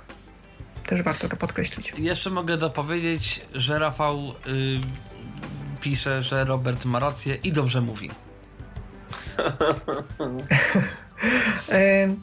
Mamy na przykład w, tak, w pole wyboru chyba. E, R. E, lista rozwijana, rozwijana jeśli, pewnie. jeśli czegoś nie pokręciłem. Słuchaj. No i kolejne przyciski intuicyjnie wskazują na pierwsze litery nazw polskich. To znaczy, no, mamy wsparcie spolszczenia dla również gorących przycisków tak. trybu przeglądania. Co może no szczególnie pewnie początkującym i nieznającym yy, HTML-a specyfikacji użytkownikom pomóc. To tyle Natomiast chciałem, do, żeby, żeby nie było tak wesoło, chciałem powiedzieć a propos Arii, ta Aria też jest, jakoś działa, ale nie do końca działa tak jak trzeba. Wystarczy odpowiednią stronę tutaj taką testową zapodać i Windows Eyes pada po prostu. Ale jakby tak podsumowując ten internet, te przeglądarki, rozumiem, że waszym zdaniem działa już y, po, tym, po tych problemach z wersją 7 Windows na tyle dobrze, że można spokojnie nim generalnie można. obsługiwać internet. Tak, można, można. można. To jest to, to, to, co było, te jakieś problemy, one się zdecydowanie zmniejszyły.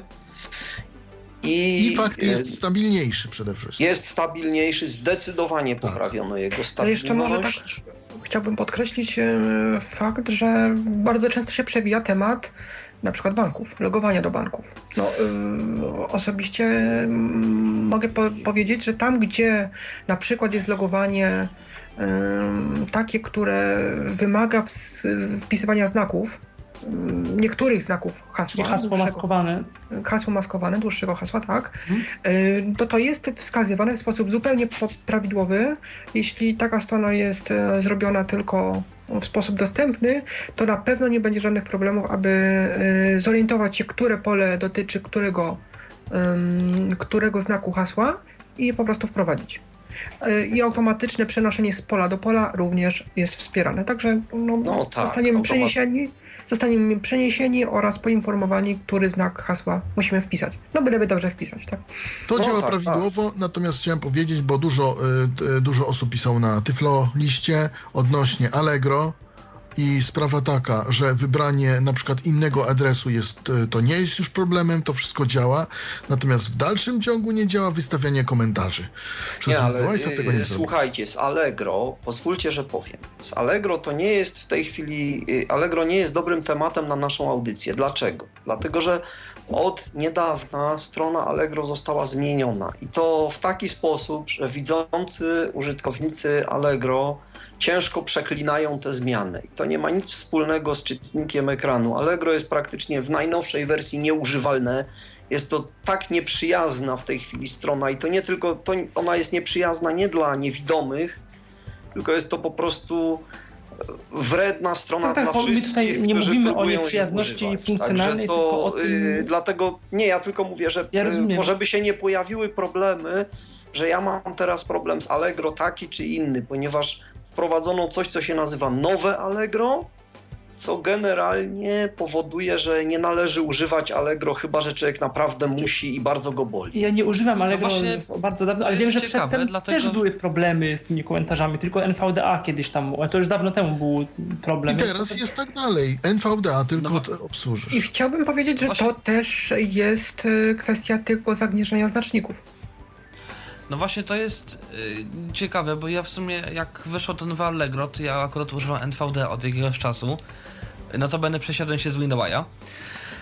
Yy, ale w każdym razie yy, dla mnie ta strona owszem jest inna, ale ja wiem, czy mniej czytelna? Znaczy mnie się Czasem po niej nawet źle bardziej. nawiguje, ponieważ brak Przedtem było wygodniej, można było przeskoczyć w pewne miejsca łatwo, bo były nagłówki w różnych miejscach, w których teraz ich nie ma. Teraz na przykład jest przymusowe oglądanie tony czegoś, tam oczywiście można y, komendą znaleźć, przeskoczyć, można sobie prawda, pozakładać znaczniki na stronie, ale to tak nie do końca będzie działało tak, jak my chcemy. Znaczy właśnie... Ta strona się zrobiła no nie Tylko w jednym miejscu, jak dla mnie te nagłówki są źle zrobione, w zasadzie w dwóch, ale w zasadzie oba te miejsca, znaczy jedno z tych miejsc i tak już było w starym Allegro. Ale to są takie szczegóły. Natomiast mi nie o to chodzi. Dobrze, mi chodzi jeżeli... o to, że nie wystawimy komentarza i to, to akurat wystawianie komentarza się nie zmieniło, tak, przynajmniej od komentarza nigdy nie działało z Windowsem. Dobrze, żeby nie było, że Windows nie potrafi e, wspierać e, nietypowych problemów, e, to chciałbym dodać, że Windows posiada mm, jeden z dodatków, który potrafi, przy pomocy którego możemy włączyć oglądanie mm, znaczników tak ukrytych elementów na czyli no, takich tych znaczników, które zawierają właśnie mm, pewne fragmenty strony, które są ukryte, tak które są ukryte, które mają mm, odpowiednie atrybuty. No i to zdecydowanie poprawia obsługę, to masz rację. Właśnie, właśnie chciałbym powiedzieć e, o no, specyfice tego. To jest tak, że jeżeli ktoś ma problem z jakąś stroną, na której czegoś nie widzi, to to poprawia stronę i należy e, to sobie po prostu e, korzystać z tego. Natomiast e, należy mm, pamiętać o tym, że wiele stron napisanych dobrze po włączeniu tego znacznika, po, po włącz, przepraszam, po włączeniu tej no, funkcji, tego dodatku, tego dodatku, uaktywnieniu mm, obsługi ukrytych no, fragmentów stron internetowych. Zaczyna wyglądać gorzej.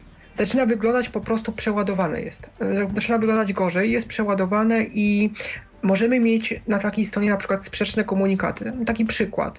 Mamy formularz i mamy e, pod nim na przykład stertę komunikatów adres e-mail jest nieprawidłowy, adres, yy, nie wiem, formularz został przesłany, no, tak. następnie no, hasło jest złe i mamy wszystkie komunikaty możliwe dla obsłużenia tego na wierzchu, tak. Nie wiadomo, który w tym momencie nas obowiązuje.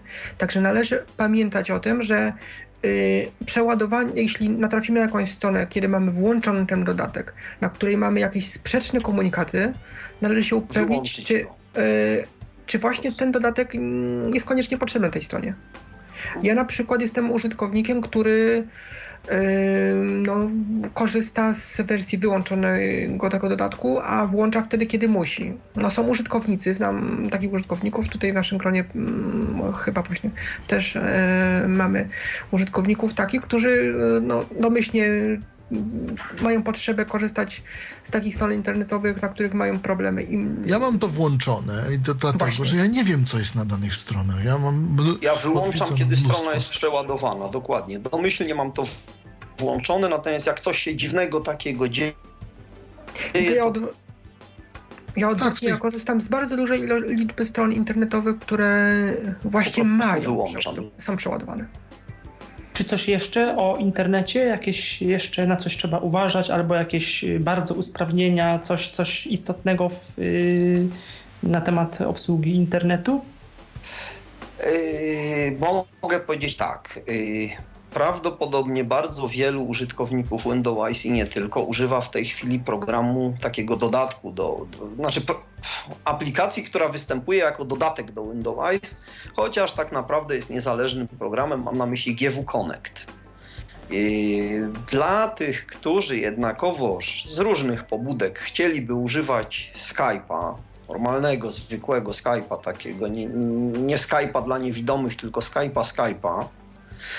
Yy, wiadomość mam taką, że najnowsza wersja Skype bardzo dobrze sprawuje się ze starym, nierozwijanym już skryptem do Skype'a. To chodzi bardzo dobrze. Jeżeli się ten skrypt uaktywni, ten Vecom Exe, czyli ten dodatek, który tam do, dobija się o to, żeby mu pozwolić ze Skype'a korzystać, jeżeli jest włączony i, i, działa ze Skype'em, można z najnowszego Skype'a bardzo ładnie z Windowsem korzystać. Pięknie to działa, lepiej niż wszystkie starsze wersje, ponieważ Microsoft jest w tej chwili właścicielem Skype'a i dostępność Skype'a została radykalnie poprawiona. No to jak już To jest Skype, może dodajmy, dodajmy Y- jeszcze programy pocztowe, tak? Które obsługujemy Windows. Ja, ja jeszcze, właśnie. jeszcze Tak, odnośnie tak, Skype'a e, powiem, bo rzeczywiście to jest prawda. Ja używam w tej chwili właśnie Skype'a. Jedno mnie irytuje, e, ta, ta, ta, ta, ta, to, to co się pojawia, że GW Micro has discontinued e, Skype. A tak, chętnie bym wyprół tą linię ze skryptu, gdybym wiedział, gdzie to trzeba zrobić i co trzeba Właśnie, właśnie to jest w ogóle To jest to denerwujące, a A bo to wszystko działa prawidłowo. Natomiast jeśli chodzi o GW Connecta, e, gdybym się z wami po, połączył w tej chwili GW Connectem, byście nie mogli mnie słuchać po prostu w ogóle. Ej, ja jestem z Ponieważ GW nie daję sobie rady z połączeniami konferencyjnymi. Ja jestem z GW Connecta. No to ja jestem... dos- używałem w konferencyjnych połączeniach i mi działało. To, Mi też, o ile pamiętam. mi Działa, działa jak działa. stópki po prostu. Ja do E, GW Connecta mam dwa takie główne. Aha. Pierwszy to jest brak wideo, który No tak. mieli zrobić, ale nie zrobili. Y, Dlatego, że Skype nie pozwala, to znaczy API Skype'owe. Skype pozwala. Y, Nie, jest, właśnie o to chodzi, że jest problem. Aha, Że, y, oni chcieli to zrobić i to miało pozwolić na, na coś tam, ale GW Micro twierdzi, że y, znaczy może teraz już Skype pozwala, ale w Znaczy, czasie, kiedy dwie GW wersje tego Skype Kit. Z wideo i bez wideo. możliwe. No, Natomiast- ten Skype a może to są kwestie licencji, używam, może jakieś koszty, nie wiem, takie, że No to... W każdym razie jest jeszcze druga rzecz. Mm, czyli to, że Skype y, Kit prawdopodobnie, który jest tutaj zaimplementowany, to bardziej chyba nawet niż GW Connect, ale nie wiem. W każdym razie problem jest taki, że ja używam karty, która ma wejście mikrofonowe i wejście liniowe. Mhm. Teraz Skype Kit mi automagicznie przestawia na wejście mikrofonowe. W tym Mhm. momencie, jak ja mam przez mikser to wszystko tak. przepuszczone, to się robi jeden wielki przester. No zaraz, ale... y, tak, y, owszem. mm, zaraz, zaraz, ja nie jestem pewny, czy, bo ja mam... E, ja mam w tej chwili podłączone przez wejście liniowe. Ale nie wiem, czy, czy mówimy o tej samej sytuacji sprzętowej. Nie Może wiem, w każdym razie ja próbowałem to robić i O przy innej każdej rozmowie. Skype, y, GW Connect mi przestawiał automatycznie wejście na mikrofonowe. Mhm, dobrze, ja proponuję, żebyśmy o tych programach pocztowych teraz powiedzieli, troszkę jeszcze kończąc temat Windows, Windows ma, obsługuje lub y, poprzez dodatki lub sam z siebie może inaczej, obsługuje i dodatki usprawniają to. No właściwie wszystkie najpopularniejsze programy pocztowe chyba, myślę, tak można powiedzieć.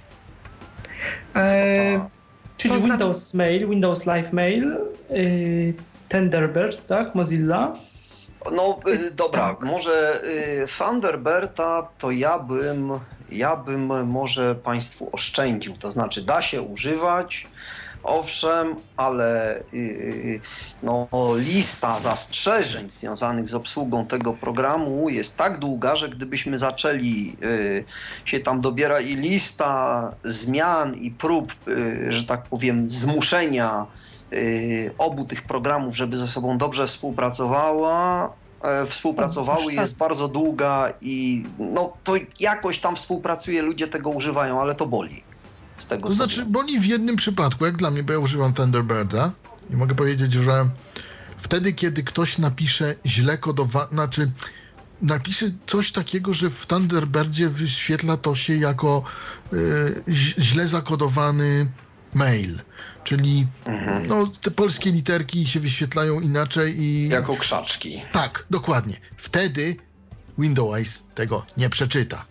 No znaczy... i poza tym kwestia jest wirtualizacji, prawda, tych wiadomości HTML-owych, które tam podobno róż, z różnym szczęściem się otwierają i czytają. Nie, jest wszystko dobrze, czytają. dlatego że tam Aha. trzeba było, y, to pan Darek właśnie, który do nas dzwonił, y, mówił, co trzeba zmienić, gdzie trzeba wpisać odpowiednią linię, mm, w Thunderbirdzie, tam coś po angielsku. W tych plikach konfiguracyjnych. Tak, tak. I to Akceleracja tam... sprzętowa, tak? To, to było to? Akceleracja sprzętowa w Mozilla, ale w Thunderbirdzie to coś było... tam innego, coś było, nie pamiętam. Nie, nieodpowiednik, tak, tak. Bo to było tak jakoś, że w Mozilla to była... E, to Mozilla to prostu... było pole wyboru do odhaczenia, tak, a w Thunderbirdzie... to było w konfiguracji, ale to było to chyba to samo. Tylko, że po prostu trzeba było wpisać je ręcznie w pliku konfiguracyjnym. No, coś, coś tam trzeba było wpisać. nie było tego w opcjach, tylko no, trudniejszy sposób wykonania tego samego. Chyba jakoś Thunderbird tak. jest o tyle fajnym programem, że go można przenosić między komputerami bez y, nowych konfiguracji i to działa. Dlatego ja już nie pamiętam. Raz to konfigurowałem, siedziałem nad tym chyba z 5 godzin. I, o ile pamiętam, to mieliśmy odpowiedni, odpowiedni właśnie komunikat od pana Darka na GW Polska. Liście dyskusji. Tak, by, było coś takiego. Ja tego nie śledziłem, bo jak mówię, nie używam na co dzień Windows, ale, ale, ale rzeczywiście taki, taki mail kiedyś, nie tak dawno temu. O ile, o ile pamiętam, to właśnie to było na tej zasadzie, że, że tu po prostu to było to samo, tylko tu łatwiej, tu trudniej było to uzyskać. Yy, w sensie konfiguracji. Czy możemy już przejść do Windowsa 8? Myślę, że. Ja bym chciał jeszcze mm, podkreślić jedną rzecz, bo mm, tak w tych programach pocztowych miałem nadzieję, że przejdziemy y, jeszcze przez Office'a. Dobrze, to możemy, możemy o Office opowiedzieć trochę. Bo tam oczywiście występuje mm, również no, klient poczty. Tak, tak Microsoft, Outlook. Microsoft, Microsoft Outlook, ale należy podkreślić, że mamy na bieżąco Windows e, jest aktualizowany po to, aby obsługiwać e, najnowsze wersje no, pakietu całego Office. Tak, i w tej chwili ja bym jeszcze chciał wrócić 2013. Ja, ja bym jeszcze chciał wrócić, bo dostaliśmy jeszcze jedną wiadomość od tak. właśnie Dariusza, ta długa lista rzeczy, o której mówił Damian, to służy raczej upodobnieniu obsługi Thunderbirda. Mm, momencik. Obsługi Thunderbirda do Outlook Expressa. Jeszcze jest druga wiadomość. Jedyna sprawa używienia myszki wymaga wspomnianej ingerencji w opcję. No właśnie. W opcję Thunderbirda, tak tak. Tak, to, to ta akceleracja sprzętowa. Mm, czyli po prostu można wszystko robić, ale żeby przeczytać coś myszką, zarówno w Firefoxie, jak i no, w Thunderbirdzie należy włączyć akcelerację sprzętową i wtedy można... Ten sam problem właśnie będą mieli użytkownicy Firefoxa, o którym muszę pamiętać, że żeby, żeby myszka czytała wszystko, to no to trzeba włączyć sobie akcelerację sprzętową. Tak, ja się obawiam, że to jest problem bardziej właśnie Mozilla, Mozilla niż konkretnego czytnika ekranu, bo ta myszka w, w, innych programach, e, w innych czytnikach ekranu też e, tam różnie z tą myszką było w Thunderbirdach i tak dalej, więc to tak, to może... W razie problemów zapraszamy na listę dyskusyjną GW Polska i pomożemy. A Office? W wypadku problemach mhm. czytania myszką. Office. No właśnie mamy, mamy klienta poczty, który, który jest wspierany oczywiście i mamy cały czas aktualizację do najnowszych wersji Office 2013.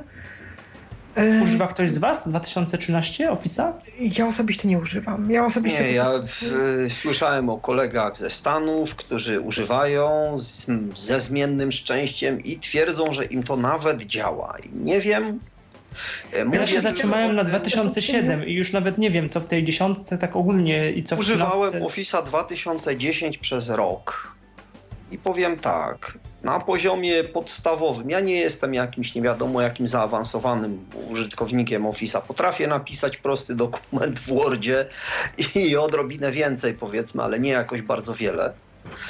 Więc na tym podstawowym poziomie Office 2010 działał mi to mi wystarczająco dobrze. I to nawet 64-bitowy, bo taki miałem w pracy, innego tam nie było. E, więc nawet ten Office działał powiedzmy w miarę poprawnie. No ja nie mówię o korekcie tekstu i tam jakiś, bo to tam różnie, różnie bywało z poprawianiem pisowni już i tam były różne oczywiście problemy, natomiast e, na poziomie napisz, przeczytaj, czy jest w miarę dobrze napisane, Y, ustaw jakąś tam wielkość czcionki i tam takie inne te podstawowe zupełnie rzeczy, no to to, to działało. Y, Excel też na tym na, na, na poziomie zrób sobie prostą bazę danych Yy, prawda, kilkukolumnową i tam sobie odnotowuj to, co ci trzeba, to mi działało, czytało i w tym Office 2010. Jak obsługa a wstążki to jest inny temat i możemy też chyba... No taki jak najbardziej ofisowy, bo to jednak no głównie, no tak, nie tylko, ale, głównie to jest, coś Office'em temat, który, który już Teraz przejdzie... to przechodzi dalej w Windowsy, tak. wiadomo, 8, ale no zaczęło się od Office'a, nie? Generator plików. Um, no obsługiwany jest chyba dobrze, po prostu po prostu, po prostu. nie, kto, rozumiem, używacie i... i Na i poziomie podstawowym ten Office, tak jak Damian mówi, jest obsługiwany nieźle, poza tym, ja że Office 2010 muli strasznie komputer, ja ale to już inna kwestia. Się używam no, starego Office'a mm, dla warunków no, osobistych, domowych, natomiast y, widziałem mm, lacerów testowych Office zainstalowane na różnych laptopach, po prostu jako wersje demonstracyjne.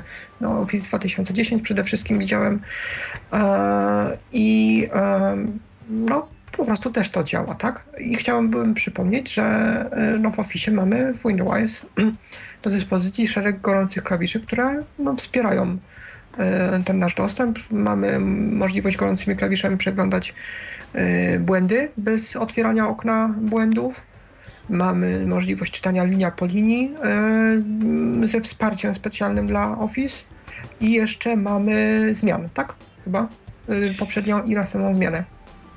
Możemy odczytać. Tak, jeśli chodzi o biurówkę, tutaj uważam, że Windows jest nie, już jest co, naprawdę nieźle. Co rozumiecie, bo nie, nie, zrozumiałem tego czytanie linia po linii, to znaczy, już że... Mówię, to znaczy Windows posiada dodatkowo... Znaczy, możemy czytać oczywiście tekst strzałkami, mhm. ale wtedy nasz punkt uwagi w, e, w dokumencie Office będzie przenoszony tam, gdzie przenosi na przykład nas Word tak? No tak, tak jakbyśmy, tak normalnie jak, edy, jak edytujemy tekst. Jeżeli mhm. mamy, nie wiem, e, dokument, który ma bardzo zagmatwaną mm, specyfikę na przykład kolumn.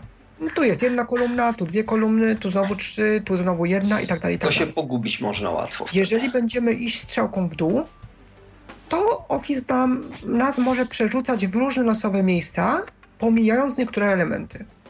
Jeżeli mhm. skorzystamy z gorących klawiszy, poprzednia, następna linia, będziemy przenoszeni tak, jakbyśmy przeglądali to. Mm, to nie jest wchodzenie w tryb przeglądania, ale w taki bardzo specyficzny sposób, jak na stronie internetowej, po znacznikach, które są zawarte w dokumencie. To znaczy, y, po pierwszej kolumnie na pewno będzie druga kolumna. Jeśli jest y, kolumn więcej koło siebie, na przykład. Y, I na pewno niczego nie ominiemy po prostu warto wtedy dochodzić tymi mm, gorącymi klawiszami poprzednia, następna linia zamiast klawiszami pionowo-strzałek, góra-dół. Wtedy, kiedy wiemy, że dokument jest bardziej skomplikowany i no nie Windows, tylko Word, na przykład Word, może nam robić psikusy, yy, psikusy w, w stylu... Skacząc po prostu po dokumencie. Tak. tak jak... Tak.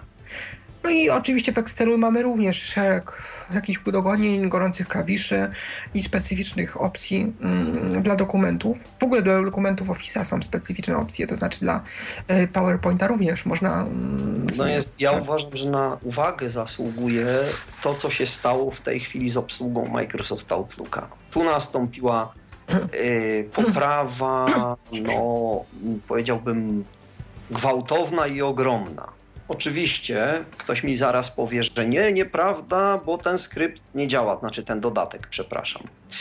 Yy, oczywiście, że nie działa, jeśli nie są zainstalowane pewne komponenty systemu Windows, które, yy, które trzeba po prostu zainstalować.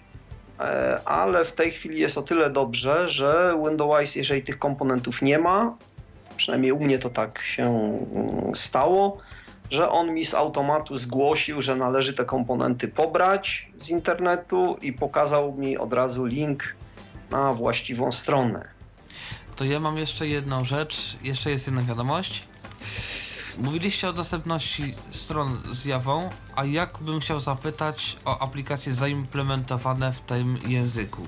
O, przykład, to może programuję sobie tą Eclipsie, omówimy jeszcze przed Windowsem To 8. czy, to czy tak jak w JOSie albo NVDA, będzie też to możliwe w Windows? Dobrze, ja, pro, ja proponuję wziąć na tapetę bardzo popularną rzecz ostatnio, znaczy ostatnio. Ona była chyba dosyć, dosyć, dawno popularna. To znaczy na przykład yy, mam na myśli robienie sobie, mm, robienie sobie mm, zastępczego oprogramowania w, w, w, w, w yy, odtwarzaczach MP3 Rockbox. Taki bardzo popularny przykład to jest mm, aplikacja właśnie Javowa. Warto to powiedzieć, dlatego że no, dużo osób z dysfunkcją wzroku y, sobie właśnie mm, przerabia swoje odtwarzacze MP3 na, y, sobie alternatywne oprogramowanie i to jest no, taka z chyba popularniejszych aplikacji Javowych, która jest które, którą mają ochotę wykorzystywać osoby, które yy, no, mogą potencjalnie używać Windows. Yy, polega to na tym, że Windows po uruchomieniu takiej aplikacji Javowej może albo po prostu ją yy, obsłużyć, albo wykryć, że potrzebuje zrobić yy, no, skan, pe, pewnego rodzaju specyfi, specyficzny skan etykiet dla Javy i generuje w tym celu sobie dodatkowy, chyba katalog to był obok, tak? Obok pliku wykonywalnego exe aplikacji. Chyba generuje dodatkowy katalog, w którym jest odpowiedni mm, plik y, wspierający obsługę danego y, programu. No Oj, Michale, sposób- namieszałeś. Tak, tam, Namieszałeś, ponieważ e, aplikacja, o której mówisz, jest w Qt, a nie w Javie. Od tego trzeba zacząć. Właśnie, to nie chodzi o Qt. Jawę, tylko o oj, Qt. przepraszam. W Qt. Tak. Natomiast jeśli chodzi o Javę, to już mogę powiedzieć, ja sprawdzałem to na takiej aplikacji jak JDownloader, która nie była dostępna, a teraz już można z tym jakoś pracować. To tak a propos, bo to jest aplikacja Javowa JDownloader. Yy, ona była dostępna dla innych, a dla Windowsa nie. Teraz już jest to w miarę dostępne. Nie programuję może w chyba Pomyliłem technologię. Tak, i pomyliłeś oczywiście, mówiłeś o Qt, a nie Tak, o Jawie. To wyjaśniamy, że no Qt w takim razie mm, no, Też jest wspierany. te, w ten sposób jest wspiera- wspierany. Natomiast Java wiem, że też yy, tak a propos bo, yy, Open Office'a ktoś, bo to mi się jakoś tak kojarzy. Tak, OpenOffice działa. Można używać OpenOffice'a z Windows. Da się. Da się, da się. Czyłem, próbowałem, Da trzeba się, tylko tak. włączyć tam dostępność w tym OpenOffice'ie i to działa. tak Dokładnie. się zawsze mówiło, to taka troszkę A dygresja. nie tak się- działało. A nie działało, żeby nie Aha. było. Kiedy już- instalujemy Windows, mamy instalowane natywnie, natywnie no, środowisko jak gdyby pośredniczące. Na końcu instalacji naszego Windows zostanie zainstalowane środowisko natywnego No wspierania Java. Java Access Bridge, tak. Kiedyś tak też się mówiło. Nie że musimy ten- tego instalować oddzielnie. Od razu nam w naszym no, na ekranie startowym, tak, jak- aplikacji startowych gdzieś tam w, w programach, w nowym Windowsie, Tak. Można potem tą, to, to, to natywne wspieranie Java zainstalować, odinstalować z właśnie programów w menu Start. W sumie ten Open Office to troszkę taka dygresja, ale kiedyś się no, mówiło, że tam tak nawet e, niektórzy myśleli, że jak ten Office mają ludzie problemy ze wstążkami w Microsoft Office, że może jakoś ten Open Office się bardziej przyjmie, ale tak mam wrażenie, że ogólnie wśród niewidomych y, nie przyjął się Open Office tak masowo. Nie, Nikt tak, nie znam nikogo, kto by tak realnie na stałe jednak y, używał go. Dlatego, że obsługa OpenOffice'a jest na poziomie, po- bym powiedział, podstawowo średnim, natomiast obsługa Office'a tego zwykłego jest na bardzo zaawansowanym poziomie zrobiona. Tak bym to powiedział, tak? Nie wiem, czy się Mhm. zgodzicie. Tak, oczywiście, a poza tym są problemy z kompatybilnością. To znaczy, jeżeli ktoś y, da nam jakiś dokument w Microsoft Office i on będzie jakoś tam sformatowany, a my go zaczniemy w OpenOffice edytować i nawet go zapiszemy jako Word, to te formatowania y, czasami będą poprawnie, ale nie zawsze. Tutaj no, będą problemy z kompatybilnością. Niestety musimy się z tym liczyć. I jeszcze w dodatku, nie dość, że będą problemy, to jeszcze my jako niewidomi, którzy generalnie po niewidomemu y, formatowanie dokumentu i kontrola nad nim no, nie jest to najłatwiejsza rzecz na świecie, to jeszcze, to jeszcze dodatkowo, y, dodatkowo to się może posypać, a my nawet nie będziemy za bardzo o tym wiedzieli. Mnie się kiedyś zdarzyło, jak próbowałem, że nagle yy, kolega mi zwrócił uwagę, że mam wszystkie czcionki w jakichś przedziwnych zupełnie kolorach i w ogóle krój mi się zmienił i nawet nie wiedziałem, że coś takiego się w ogóle wydarzyło. I to dopiero musieli potem w Wordzie odkręcać i robić jakieś rzeczy, bo, bo, bo coś tam, jakieś jeszcze ustawienia tego OpenOffice'a. Czy coś jeszcze o samej Javie? Ktoś z Was jeszcze używał aplikacji jakichś innych y, właśnie w Javie? Czy, czy nie mieliście takiej jakiejś potrzeby, żeby tak bardziej to w praktyce sprawdzić? Ja używałem Jawy na stronach internetowych. No właśnie, bo to najczęściej. To to jest takie To najczęściej, najczęstsze. Y, Jak mówię, no, jako, jako krótkofalowiec korzystałem z tak zwanych y, y, odbiorników radiowych, internetowych, y, czysto po polsku mówiąc web transceivers. y, Prawda?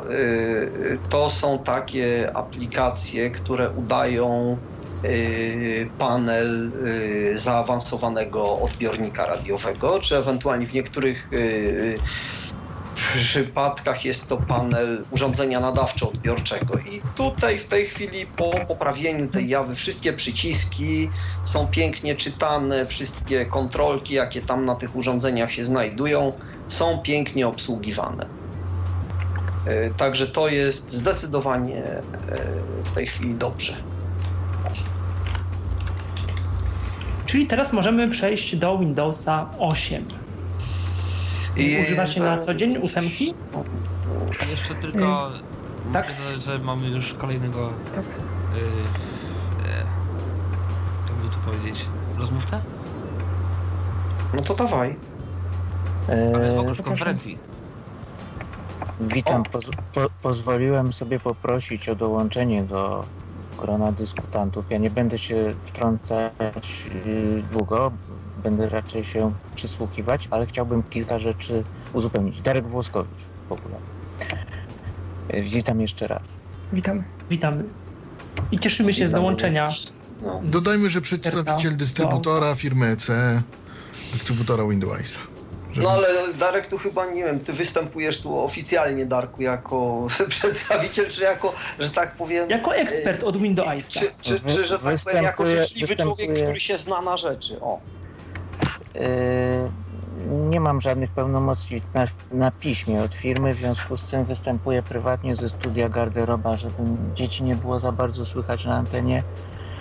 Y, Chciałem natomiast mm, dodać kilka drobiazgów, jeśli chodzi o Office'a.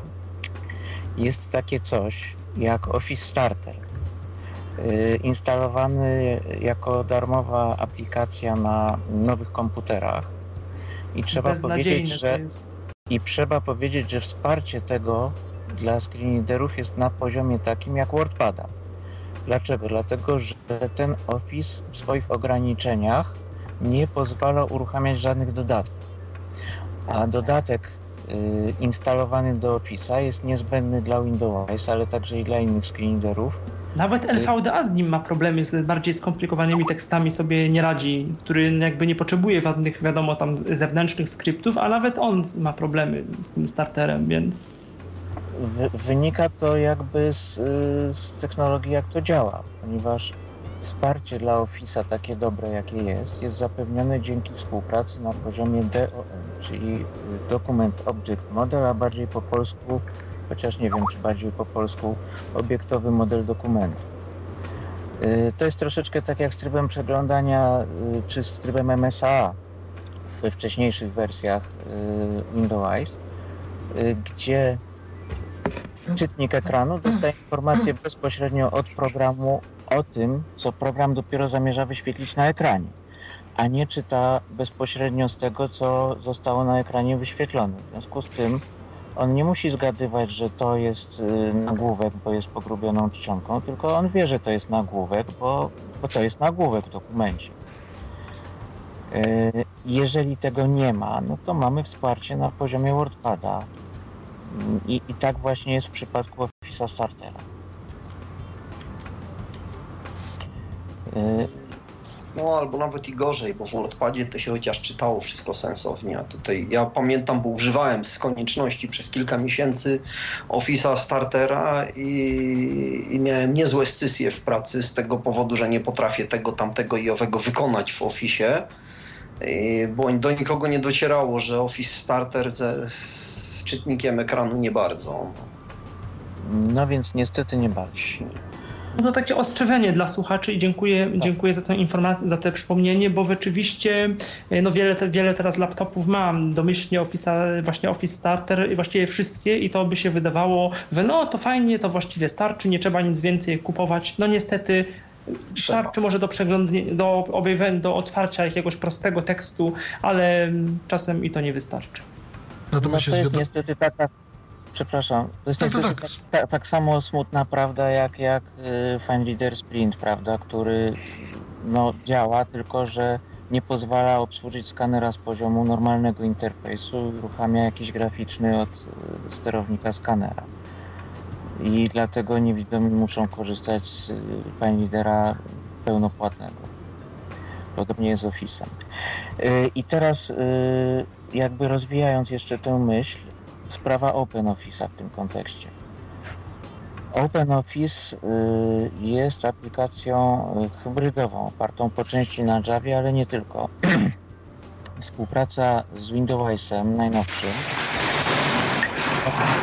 za pomocą Java Accessibility. Y, Natomiast znowuż nie jest to współpraca na poziomie takim, jaki zapewnia y, dokument obsługi w Microsoftie. Nigdy nie będzie, no chyba, że, że taka implementacja zostanie zrobiona w OpenOffice jakby oddzielnie. Ale na razie się na to nie zanosi. Y, Także y, z OpenOffice'em to działać będzie, ale nie będziemy mieli takich możliwości, żeby na przykład skakać od jednej zmiany recenzenta do drugiej zmiany recenzenta i szybko ją akceptować z menu kontekstowego, tak jak to jest możliwe w Wordzie na przykład, przy bardziej zaawansowanym korzystaniu y, z edytora. Może tyle, ja się usunę w cień i, i proszę. Jeszcze wiadomość od słuchacza mamy, bo tak tutaj do mnie napisali. Jak jest, korzystając z obecności pana Darka, jak jest z tym Ecli- Eclipse, Eclipse? Może pan Darek coś wie. Może Eclipse, a co, co mi się z Linuxem kojarzy ten Eclipse Ani z nieszczęsny. jakimś środowiskiem programistycznym. No dobrze, dobrze, tak, tak czy inaczej. No to jest wiadomość od słuchacza, nie? O, No, nie, nie bardzo. użytkownika nie mamy, który, który by mógł e, powiedzieć e, tak, e, coś więcej? Ja wiem, że swego czasu były skrypty do tego, mm, ale teraz nie wiem, jak to tam z tym jest. Nie wiem, ja nie programuję. Ja, ja nie tylko jestem wiem, programistą tak samo, także nie wiem. ja Ja wiem, że JDownloader jakoś działa, bo Ja wiesz, korzystam raczej ze środowisk Microsoftu, więc... Nie mam, nie mam doświadczeń z tym żadnych. Mhm.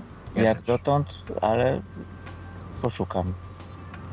O, natomiast ja jeszcze tutaj gwoli obecności pana Darka się zapytam, jak będzie z instalacją, jak jest czy jak będzie, bo, bo w tej chwili e, wersja się ukazała 8 właśnie 2, ale chodzi mi o e, wersje te na płytach.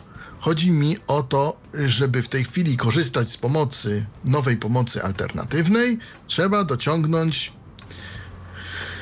Microsoft Net Framework w wersji pełnej, tak to nazywam, bo w tak, systemie... to nie tylko dotyczy pomocy alternatywnej, ale także poprawnego działania, yy, rozszerzonego wsparcia dla Microsoft Outlooka. Ono też będzie działało tak naprawdę w pełni poprawnie, przynajmniej jeżeli chodzi o Windows Vista, jeżeli dociągniemy ów Net Framework. E, Momencik. To tylko po, popyta, najpierw prosimy o odpowiedź, a potem, potem odbierzemy, tak? Telefon. Dlatego, że to pobranie tego Microsoftu to nie jest taka łatwa sprawa. Mi się cały czas pobiera na przykład instalator wersji web, którego nie można zainstalować i trzeba pobrać wersji full, a to trzeba troszkę się nagimnastykować nad tym. Ten link bezpośredni i moje pytanie, czy, czy w wersji tej 8.2 na płytach będzie przynajmniej choć plik instalacyjny do tego Net Frameworka, żeby to trochę uprościć. Bo z systemem to się nie instaluje niestety i to, No możemy go dołożyć. czyli tego nie ma. Myślę, że. Ja szczerze powiedziawszy nie wiem, czy to jest, czy nie. Chyba ma. sprawdzić, mam to na, na innym komputerze niż ten, z którego rozmawiam, także nie mogę w tej chwili na żywo sprawdzić. E, Nie, w systemie, ja wiem, że tego nie ma. W systemie, e, jak się postawi system. Ale na nie, y, Darek Nie, wiem, płycie. Czy będzie na płycie? Postaram się, żeby było. No To jest słyszę, rozsądne, myślę.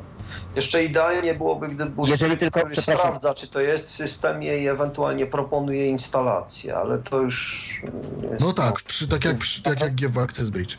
No, przepraszam, dobra. warunkiem tego, żeby to było na płycie, że licencja na to pozwala Microsofta. No tak, To- pytanie tak, czy to, pozwala. to, to możemy umie- umieścić. Jeżeli jest to sprawia to jakiś problem prawny, no to niestety nie może. Yy, dobrze, słyszę że, że, słyszę, że mamy słuchacza, to może odbierzemy, odbierzemy rozmowę teraz od, yy, od yy, słuchacza. Dobry wieczór, witam wszystkich Dobry gości. wieczór. A korzystając z obecności tutaj pana Darka, ja mam jeszcze takie malutkie pytanie. Chodzi mi o kwestię, która tutaj dzisiaj przez sekundę była poruszana, ale jakoś e, nie było to do końca wyjaśnione. Jak jest z tym dynamicznym przeglądaniem y, stron? Czy mm, faktycznie mm, w przyszłości będzie można to robić y, nie odświeżając ich w kółko? Y, No, no to takie krótkie pytanie moje. Jeśli chodzi w ogóle o y, przeglądanie internetu z Windowsem, to my jesteśmy jeszcze cały czas w drodze. Y, ta droga jest dosyć długa i kręta i musi omijać takie przeszkody po drodze jak y, Windows 7, Office 2010, Windows 8, Office 2013, ale ta przebudowa internetu y, się cały czas dokonuje i jeszcze nie jest całkowicie zakończona. Jak będzie zakończona, będzie to najlepsza obsługa internetu na, na rynku. No, powiem tak, jak, jak y, by przystało na, na pracownika firmy w tym momencie, ale to rzeczywiście ma być dobre. No i ja mogę tylko przypomnieć, że no, opowiadałem o tej sytuacji, że ja no, pisząc jakiś skrypt e, w JavaScriptie, który modyfikuje zawartość strony, bez problemu mogę zaobserwować e, no, zmiany, które, które, które zostały dokonane i no, umieścić taki, taki skrypt na przykład we wtyczce do Firefoxa, który, który będzie sobie działał i e, no, nie będzie wymagał przeładowania strony e, żeby to móc przeczytać. To to działa na tym poziomie w każdym razie. Bo może przybliżmy... jest- Przepraszam, jeszcze może, jest- może Proszę, Darek, Darek chciał coś powiedzieć. Przepraszam bardzo, ja tak trochę jestem, no, pierwszy raz i się wcinam. Yy, Chciałem powiedzieć, że może przybliżmy trochę, co się kryje pod tym magicznym skrótem yy, ARIA. Yy, Otóż jest to znowuż rodzaj takiego standardu, czy zaleceń, czy, czy u, ubogacenia języka opisującego strony internetowe używanego do tej pory, który pozwala autorom stron internetowych wpływać bezpośrednio na to, jak zachowują, jak zachowuje się klawiatura przy nawigacji po stronie, jak, y, jak zachowują się y, czytniki ekranu. Y, Windows na przykład obsługuje tako, takie coś, co się nazywa Live Regions.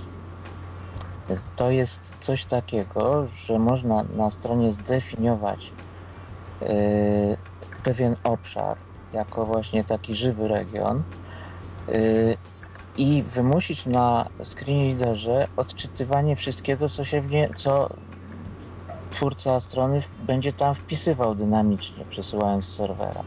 Czyli innymi słowy, czaty na stronach internetowych teoretycznie powinny działać, jeżeli Teoretycznie. zostaną odpowiednio napisane.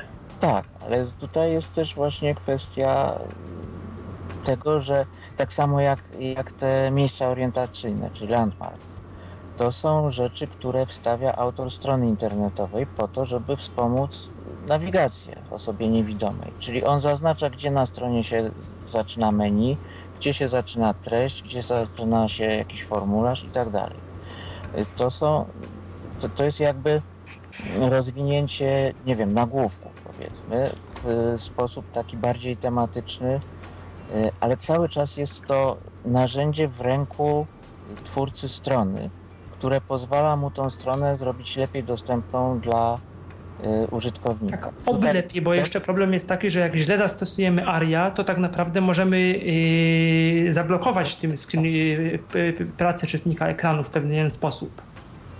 No niestety tak, ponieważ to jest nowa technologia, więc tutaj mogą być wszelkie, że tak powiem, warianty, że twórca strony jeszcze nie wie jak to użyć, a screen reader jeszcze nie obsługuje czegoś, co ten twórca strony wymyślił niedokładnie zgodnie ze specyfikacją. Tak, na przykład mamy dwa, dwa tabulatory, OK, anuluj jakieś tam dwa przyciski, wszystko działa dobrze, a nie możemy w trybie przeglądu, i to obojętnie jakim czytnikiem ekranu, sprawdzić co, tak naprawdę co klikamy i, co, i o co chodzi w danej informacji. I to jest... Tak, to jest troszkę to tak jak jest. z okienkami e, dialogowymi, mm, które pod e, punktem uwagi fokusem mają przyciski OK, anuluj, a żeby odczytać ponownie, no to musimy mieć to pobrane po prostu z e, no, jakiegoś OSM, tak? Jakiegoś obiektowego modelu ekranu, bądź e, z, po prostu z podmyszki.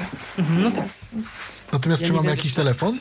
Czyli właśnie czy Telefonu nie mamy, natomiast mamy pytanie? tylko... Tak, jeszcze jest jedno pytanie. Cytuję, yy, zresztą zaraz zacytuję. Mm, jak jest z myszką? Czy została poprawiona? To co źle, bo ja tak nie bardzo... myszka chyba zawsze To znaczy tak, stroną. zgłaszają niektóre osoby problem, że jak się y, uruchomiło Windowsa i coś tam się z nim robiło i potem się uruchomiło JOSa, bo czegoś tam Windows nie obsługuje, a potem się wróciło do Windowsa, to myszka nie działa. Spotkałem się z takim zjawiskiem. No to więc być może w takich niestandardowych sytuacjach rzeczywiście z tą myszką jest, jest kłopot, jest to, jest to możliwe. Natomiast no, ja powiem tak, no, no, no, no, to są sytuacje niestandardowe, prawda? Myszka, myszka to jest Tak narzędzie, które się opiera na sterownikach wideo, tak? Na tych sterownikach, które, które nie, nie są w stanie. Znaczy inaczej, cała reszta jest do obsłużenia spod z, na zasadzie wyciągania z systemu operacyjnego danych etykiet. Natomiast, e, no, żeby myszka widziała układ e, całego ekranu, potrzebuje no, wykonać sobie poniekąd, Windows potrzebuje wykonać taki tak zwany obiektowy ten model ekranu. No i myszka z tego korzysta. I jeżeli to jest czymś zaburzone, te sterowniki, jakiś inny screenreader mm, przechwyci, czy też wyłączy, czy cokolwiek z nimi zrobi, popsuje w jakiś sposób, no wtedy zaczyna być problem właśnie z myszką. No To może ja,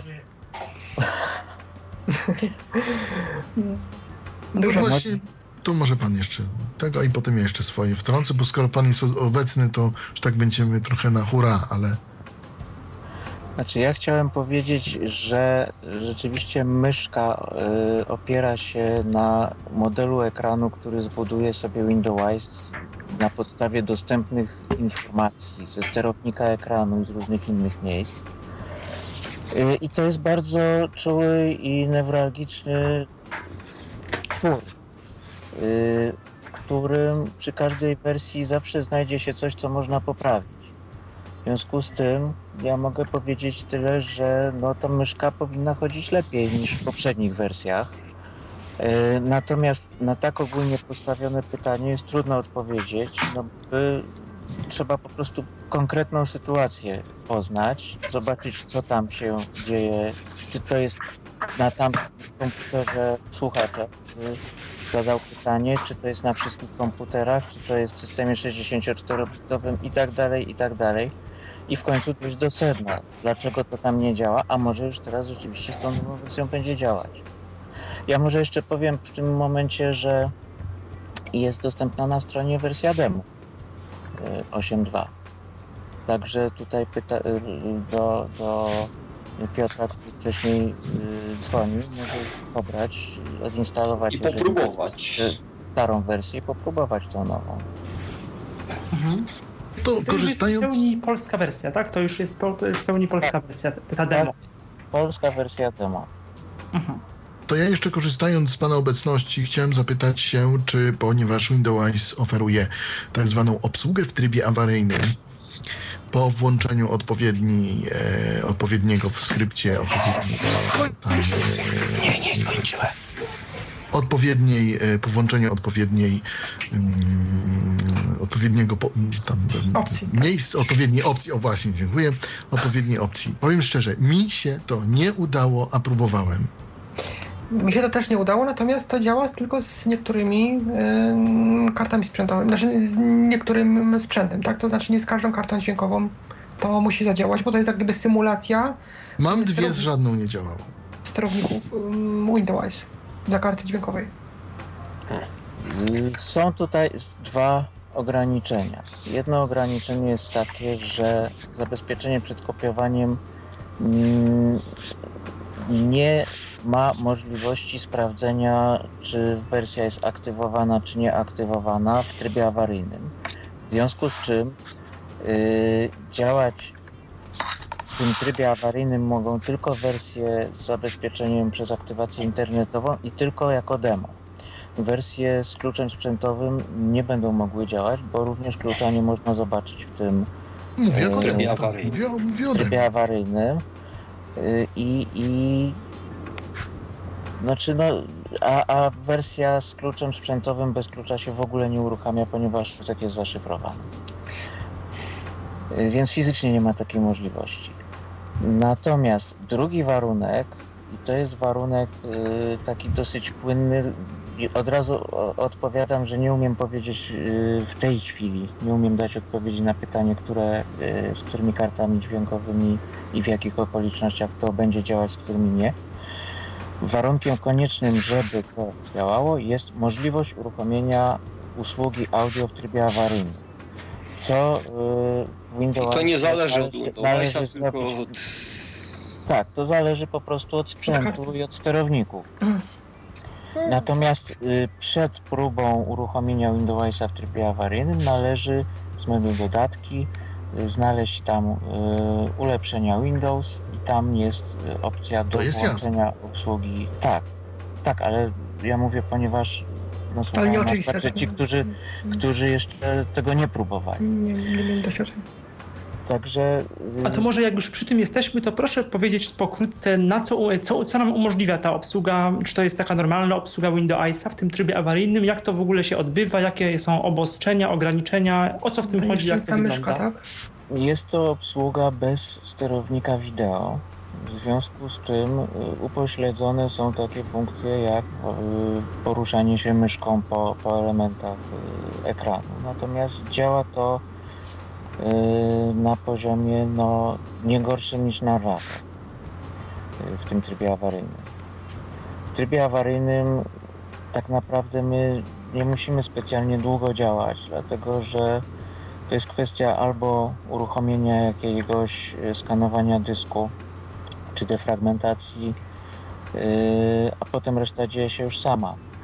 E, Ewentualnie może to być kwestia nie odinstalowania antywirusa uszkodzonego czy czegoś takiego. Do instalowania jakiegoś pliku, który został uszkodzony i trzeba go drugi raz tam coś. Generalnie ta obsługa do, do wykonania tych rzeczy powinna wystarczyć. Natomiast nie mam zbyt dużych doświadczeń w tej materii. Niestety, Yy, no, że, no, że, że, że nikt tutaj u nas jeszcze dużych doświadczeń nie ma, chociaż jesteśmy akurat w takim gronie, które podejrzewam ma, ma największe. No. Nie, no. niestety, Ja niestety trybu awaryjnego Windowsa używałem ze cztery razy w życiu, może nie. No, Ja Znaczy- też używam go rzadko. Niestety w tej temacie jesteśmy na takim etapie, że nie polecamy ufać temu bez. Znaczy, nie czekać, kiedy e, będzie konieczne użycie trybu awaryjnego i nagle komputer nam wystartuje w tym trybie, tak? Bo to trzeba Ja próbowałem, włączyć. ja próbowałem, mówię od razu, próbowałem, bo czasami muszę tego użyć z różnych względów.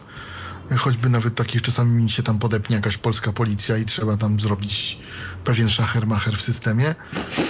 Y, To dla, dla znających temat to wiadomo y, o co chodzi. Natomiast y, nie udało mi się tego zrobić. Wiadomo, kopia zabezpieczenia, ale to wciskamy OK, jest demo version, ale nie udało mi się uzyskać dźwięku. Niestety, ni To razu. może być no, kwestia karty, kwestia sterowników. jest karty. Mhm. Dobrze, czyli ja proponuję, żebyśmy teraz y, przeszli w, y, w końcu do tego Windowsa 8, tak? I o Windowsie 8 trochę porozmawiali, bo to no, nowe komputery teraz już tylko y, właściwie, no nie tylko, ale w dużej mierze z Windowsem 8 y, wy używacie na co dzień Ja jeszcze, ja jeszcze chwilkę tylko. Dobrze, Windowsa 8, już mówię, Michale, to nie jest tak, jak myślisz. E, Windows 8 dlatego się tylko troszkę e, spopularyzował, ponieważ e, była tak zwana promocja Microsoftu, że można było to kupić za naprawdę niewielkie pieniądze. Jeśli chciałeś to kupić jako tam nowy użytkownik, to, to kupowałeś to za 120 zł. Jak kupowałeś komputer w przeciągu tam ostatnich 3 czy 4 miesięcy, to miałeś cenę tam 59 zł za tego Windowsa, czy jakoś tak. Tylko, że tak naprawdę e, tak ludzie klną na ten Windows 8 i na cały ten interfejs. I to nie tylko niewidomi, tam Ale to Nie, różnie, nie, ja to- spotka... różnie ludzie mówią. Niektórym się bardzo podoba. Y, Ósemka, jest, że jest taka właśnie podobna trochę do, do takiej znanej gdzieś tam z tabletów, że jest szybka, że, że y, różnie ludzie mówią. I tak pół na pół myślę jest. E, No ale generalnie Ja jest powiem- tak, że w wersji 8.1 aktualizacji Blue e, ma wrócić przynajmniej e, w pulpit klasyczny i jakiś tam przycisk start. Znaczy przycisk, O tym ale nie też więc to też tak. na ten temat powiedzieć coś tak bym się chyba. Natomiast ja bym się tak nie zachwycał, że to jest takie genialne. i- Nie, ja, ja tego nie powiedziałem. Natomiast nie, y, no, jest to taka prawda, że no, obecnie kupując no, szczególnie laptopa, no raczej jesteśmy skazani na tę W ósemkę. tej chwili wszystko, co jest sprzedawane, nowe, to idzie z Windowsem 8. Wiem, bo y, przymierzam się do zakupu y, komputera dla, dla dziecka i, i w tej chwili jestem na etapie poszukiwania. Praktycznie zakup sensownej maszyny z Windowsem 7 jest w tej chwili niewykonalny. w Chyba, że jakiś biznesowy, z down, droższy z downgrade'em, jakieś Lenovo, No, tak, Chromebook, tak, tak. taki ThinkPad. Ewentualnie można kupić samego Windows chyba jeszcze, tak? Jeszcze z jakichś starych zasobów Y, magazynowych. jeszcze jedna rzecz, która zwraca uwagę.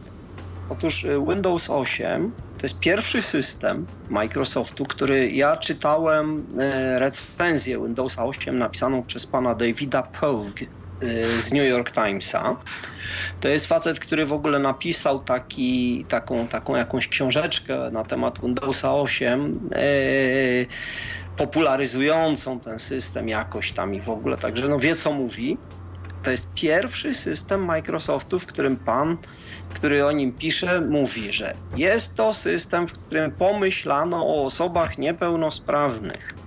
Jest to system, w którym zbudowano wreszcie czytnik ekranu, który w ogóle na takie miano zasługuje, ponieważ w odróżnieniu od wcześniejszych tego typu rozwiązań, ten system yy, no, już ma czytnik ekranu, który w ogóle yy, z którym da się pracować. No Tytułem zapowiedzi tylko powiem, że za niedługo się, już mamy właściwie nagrane, ukaże się w serwisie Tyflo Podcast nagranie Rafała Kiwaka y, i szczegółowo raportujące pracę z Windowsem, y, z Windowsem 8 y, właśnie. I, i z tego co z tego co wiem, to no, Rafał mówi, że właśnie na, z tymi aplikacjami Metro, czy tam Modern y, narrator działa najlepiej, że NVDA, a potem, bo Rafał używa NVDA i JOSa, no to właśnie narrator, a potem na drugim miejscu y, NVDA, a póki co w Windowsie 8 najgorzej y, JOS. Czyli JOS. na szczęście ten narrator Microsoftu no, postępy robi. ogromne postępy, nie tylko ponieważ y, Microsoft y, no, stworzył swój standard, ten, ten, ten UIA tak zwany i wszystko chce przepychać przez ten nowy standard y, wymiany informacji, prawda, między aplikacjami i tak dalej. E, No i narrator jest z tym standardem zgodny. Myślę, że w momencie, kiedy zaczynamy używać Windows 8, no to jeśli ktoś e, ma taką sytuację, że no, zacznie używać tego Windowsa e, i e, używał do tej pory Windows, a jako mm, drugi awaryjny mm, portable screen reader przenośny NVDA, no to w tej chwili może NVDA być zakwalifikowane poprzez narratora. Tak? W Narratora w kwestii- Windowsie 8 myślę, że jest to prawdopodobne. A jak Windows y, się zachowuje z Windowsem 8? No już było to wspomniane, to menu start, czyli ekran aplikacji startowych, y, które budzi niezadowolenie w Windowsie 8. Y, Ma ono być przywrócone klasyczny widok, możliwość włączenia klasycznego widoku mm, po aktualizacji Windowsa, ale póki co mamy co mamy, a Windows oferuje mm, alternatywę dla tego widoku. Mm, Mamy gorący klawisz, o ile dobrze pamiętam, Ctrl Insert Tab, przy pomocy którego możemy wywołać widok drzewa, który nam e, ten widok elementów startowych mm, ustawi Pokazuje po prostu. jako drzewo. Tak. A da się odczytać, bo wiem, że inne programy z tym mają problem i to, nie, to, jest jakaś taka po prostu właściwość yy, właśnie nowej organizacji ekranu i tego dostępu, który jest w Windowsie 8. Czy da się ben, yy, przeczytać yy, zawartość innego okna, będąc w innym oknie na ekranie, jeżeli chodzi o myszkę i czy da się tytuł okna przeczytać? Mnie się nie udało odczytać tytułu okna, mm, natomiast bez problemu jestem w stanie wyjść za okno. To znaczy właśnie były takie pytania y, kierowane właśnie też również w moim kierunku, czy, czy mm, potrafię przy pomocy Windows wyjść poza okno z, przy pomocy Windows 8. Potwierdzam, że można to zrobić. Oczywiście nie da się zrobić tego wtedy, kiedy y, nie ma gdzie wyjść. To znaczy, jeśli nic nie widać, ale jeżeli widać, to ja umiem wyjść na, na przykład na pulpit, e, poza okno, nie wiem, notatnika, tak? Aplikacji jakiejś aktywnej. Mhm. Także to mogę oczywiście zrobić pod Windowsem 8 bez problemu. E, A obsługa aplikacji właśnie tych w nowym standardzie, tym modern, yy, jest to wykonalne, jest to w ogóle funkcjonalne, czy zdecydowanie nie polecalibyście z Windowsem? funkcjon- funkcjonalne chyba nie. Za Znaczy ja się nie przekonałem. Ja się nie przekonałem do, tabem. ja się nie przekonałem do tych aplikacji. Powiem Znaczy, tak, do ja używa, powiem dla tak, używania. Ja powiem tak, y, że y, generalnie to jest, ja myślę, że tak, że tak długo, jak długo nie pojawią się komputery, w sensie laptopy z ekranem dotykowym i jak długo nie, potra- nie pojawi się wsparcie dla tych ekranów dotykowych, Czy możemy narrator już to dać- wspiera? O tym będzie w podcaście właśnie, tak, to- tak tylko Yy. Mówimy no o tak, że rozumiem. laptop Ale musimy mieć to- powszechnie że dostępne te- laptopy z ekranem dotykowym to jest na razie rzadkość. No, tych laptopów jest odrobinę, prawda? Jak długo to się nie upowszechni, Więcej już. to, to, to, to nie mamy się w ogóle co tam tym zajmować, bo to nie zasługuje na uwagę. Może tak. Mm, To jest jedna rzecz. I ja bym jeszcze chciał, chciał żebyśmy jeden temat wrzucili y, sobie, y, jak już porozmawiamy o Windowsie 8, nie wiem, czy się zgodzicie. Oczywiście, Mianowicie, czyli to, to, to, y- to, to coś jeszcze o tej ósemce, czy już generalnie, ale polecalibyście, czy raczej Chciałbym jeszcze powiedzieć, że mm, żeby ktoś się nie wystraszył. Mm, W Windowsie 8 no jest taka specyfika, że niestety niektóre elementy Windowsa samego nie są przetłumaczone na polski. Niestety to, co było na przykład, znaczy już pomijają właśnie pomijając to, że to, co niektóre elementy były, nie były po polsku Windowsie 7, są po angielsku Windowsie 8, no chociażby wiersz poleceń, ale niektóre elementy nowe nawet w Windowsie 8, które zostały dodane w związku na przykład z, nie wiem, wstążkami w eksploratorze Windows. E, mamy niektóre mm, pomocnicze jakieś etykiety nieprzetłumaczone i niestety y, nasz e, czytnik ekranu Windows może je odczytać po angielsku, to znaczy może je odczytać no, jeśli mam polski syntezatorem po angielsku. Jeśli mam polski syntezator, to może przeczytać po angielsku, ale to nie pochodzi z Windows, żeby ktoś się nie wystraszył. Prawdopodobnie to, jeśli ktoś natrafia na etykietę angielską, prawdopodobnie mm, oznacza to, że tak jest po prostu zrobiony Windows. No tak. Dobrze, czyli Windows 8 y, możemy temat zamknąć. No coś Damian chciał jeszcze. Natomiast tak, ja chciałem y, powiedzieć ważną rzecz, ważną rzecz, która mi się wydaje, że może dla użytkownika bezpośrednio jest y, mało jakoś tam mało istotna, w każdym razie nie w pierwszym i bezpośrednim zetknięciu z programem. Otóż dlaczego ja jednak jestem zwolennikiem Windowsa?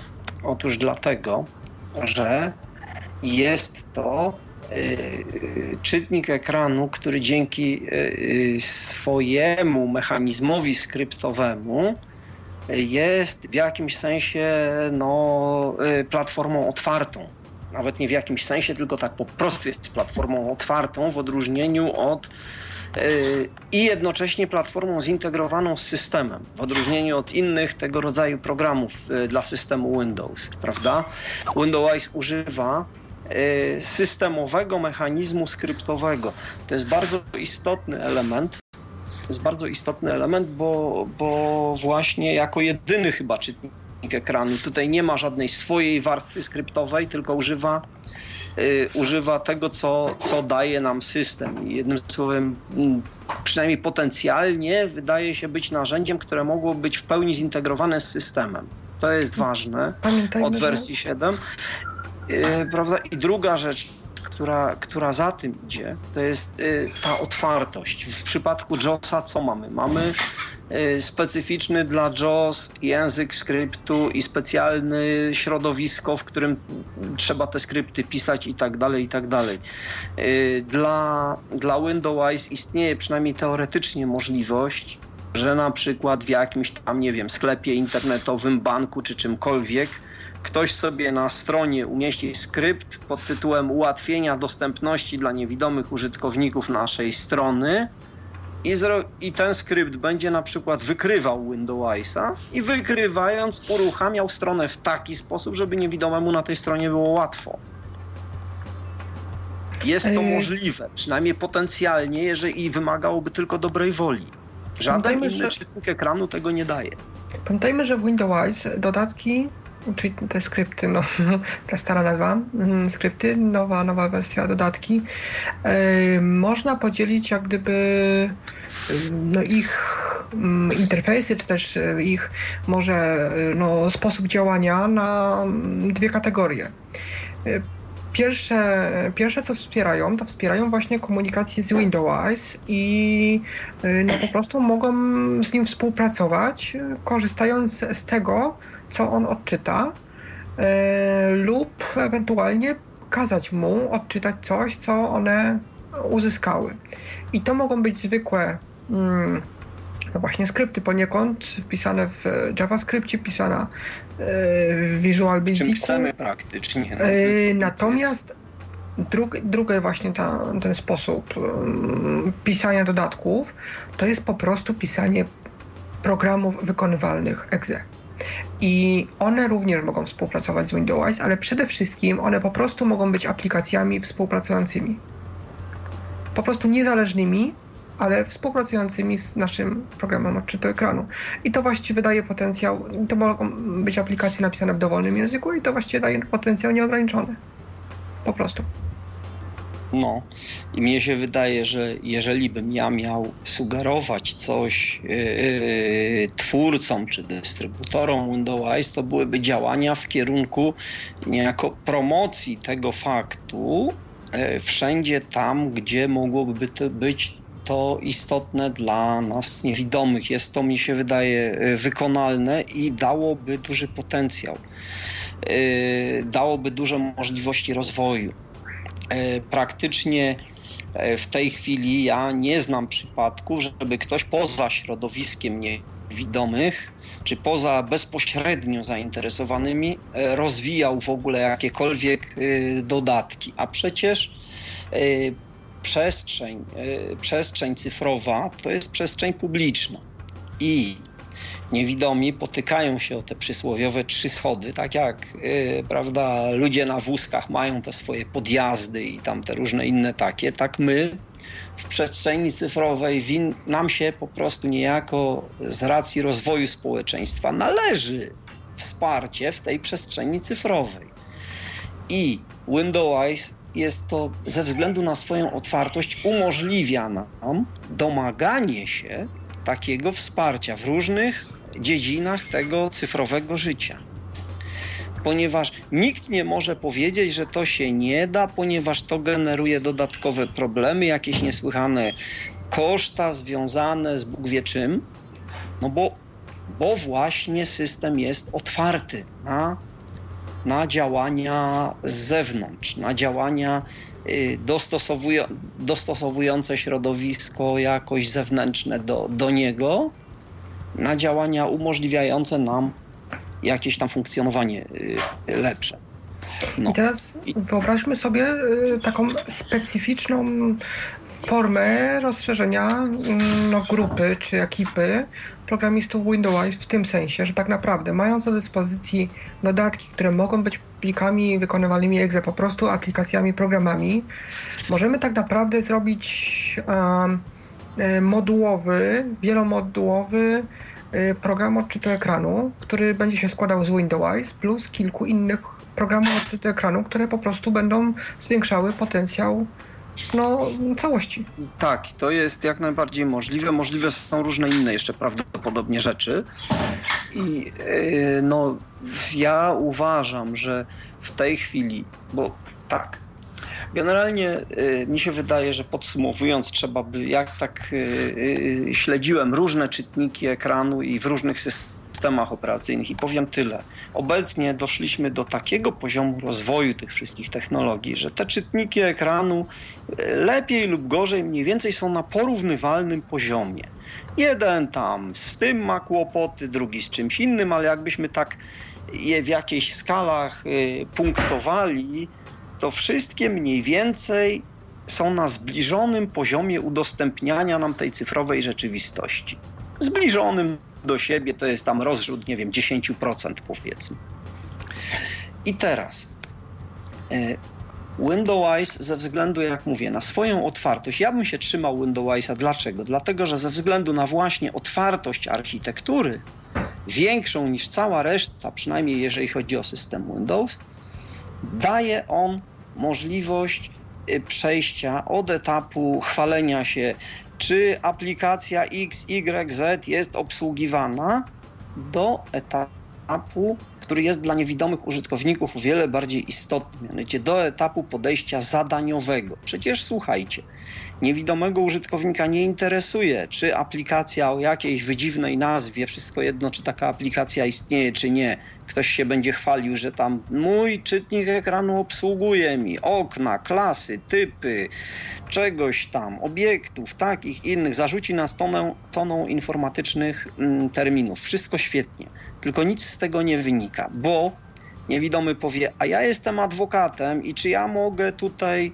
y, mieć dostęp do mm, bazy danych zawierających jakieś tam przepisy prawne w dziedzinie takiej czy innej, albo inny powie, ja jestem maklerem giełdowym i chcę obsłużyć rynek taki, a taki i czy mi te transakcje będą się obsługiwały.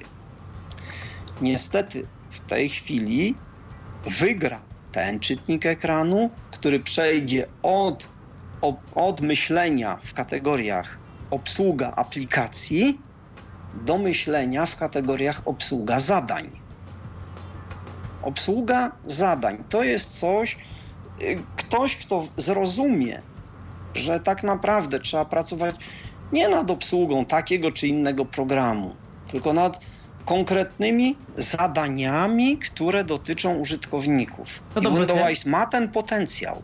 I Mhm. ja to Ja chciałem mam w tutaj takim powiedzieć. razie pytanie, skoro jest tak jak mówisz, a pewnie jest, że Windows y, może jakby też, że można, mogą być tworzone takie niejako aplikacje y, mody, y, Środowiska pracy, środowiska, tak bym to ta- tak, i środowiska pracy, które w jakiś sposób mają w, so, w siebie wszczepioną modyfikację ułatwiającą pracę z Windowsem, to dlaczego, no już nie, nie, nie mówię o polskim rynku, ale to dlaczego jakoś GW Micro no, na rynku To amerykańskim nie słyszymy. działań marketingowych odpowiednich. No właśnie, i dlaczego i to, to się jeszcze nie udało, więc GW tak się zastanawiam dlaczego. Mikro, no z bardzo prostego powodu. Ludzie w GW Mikro uważają, że wszyscy się tego domyślą i że y, rynek niejako sam, to ludzie na to sami wpadną z zewnątrz i zaczną to sami, jakoś się to zrobi samo. A to się samo nie zrobi.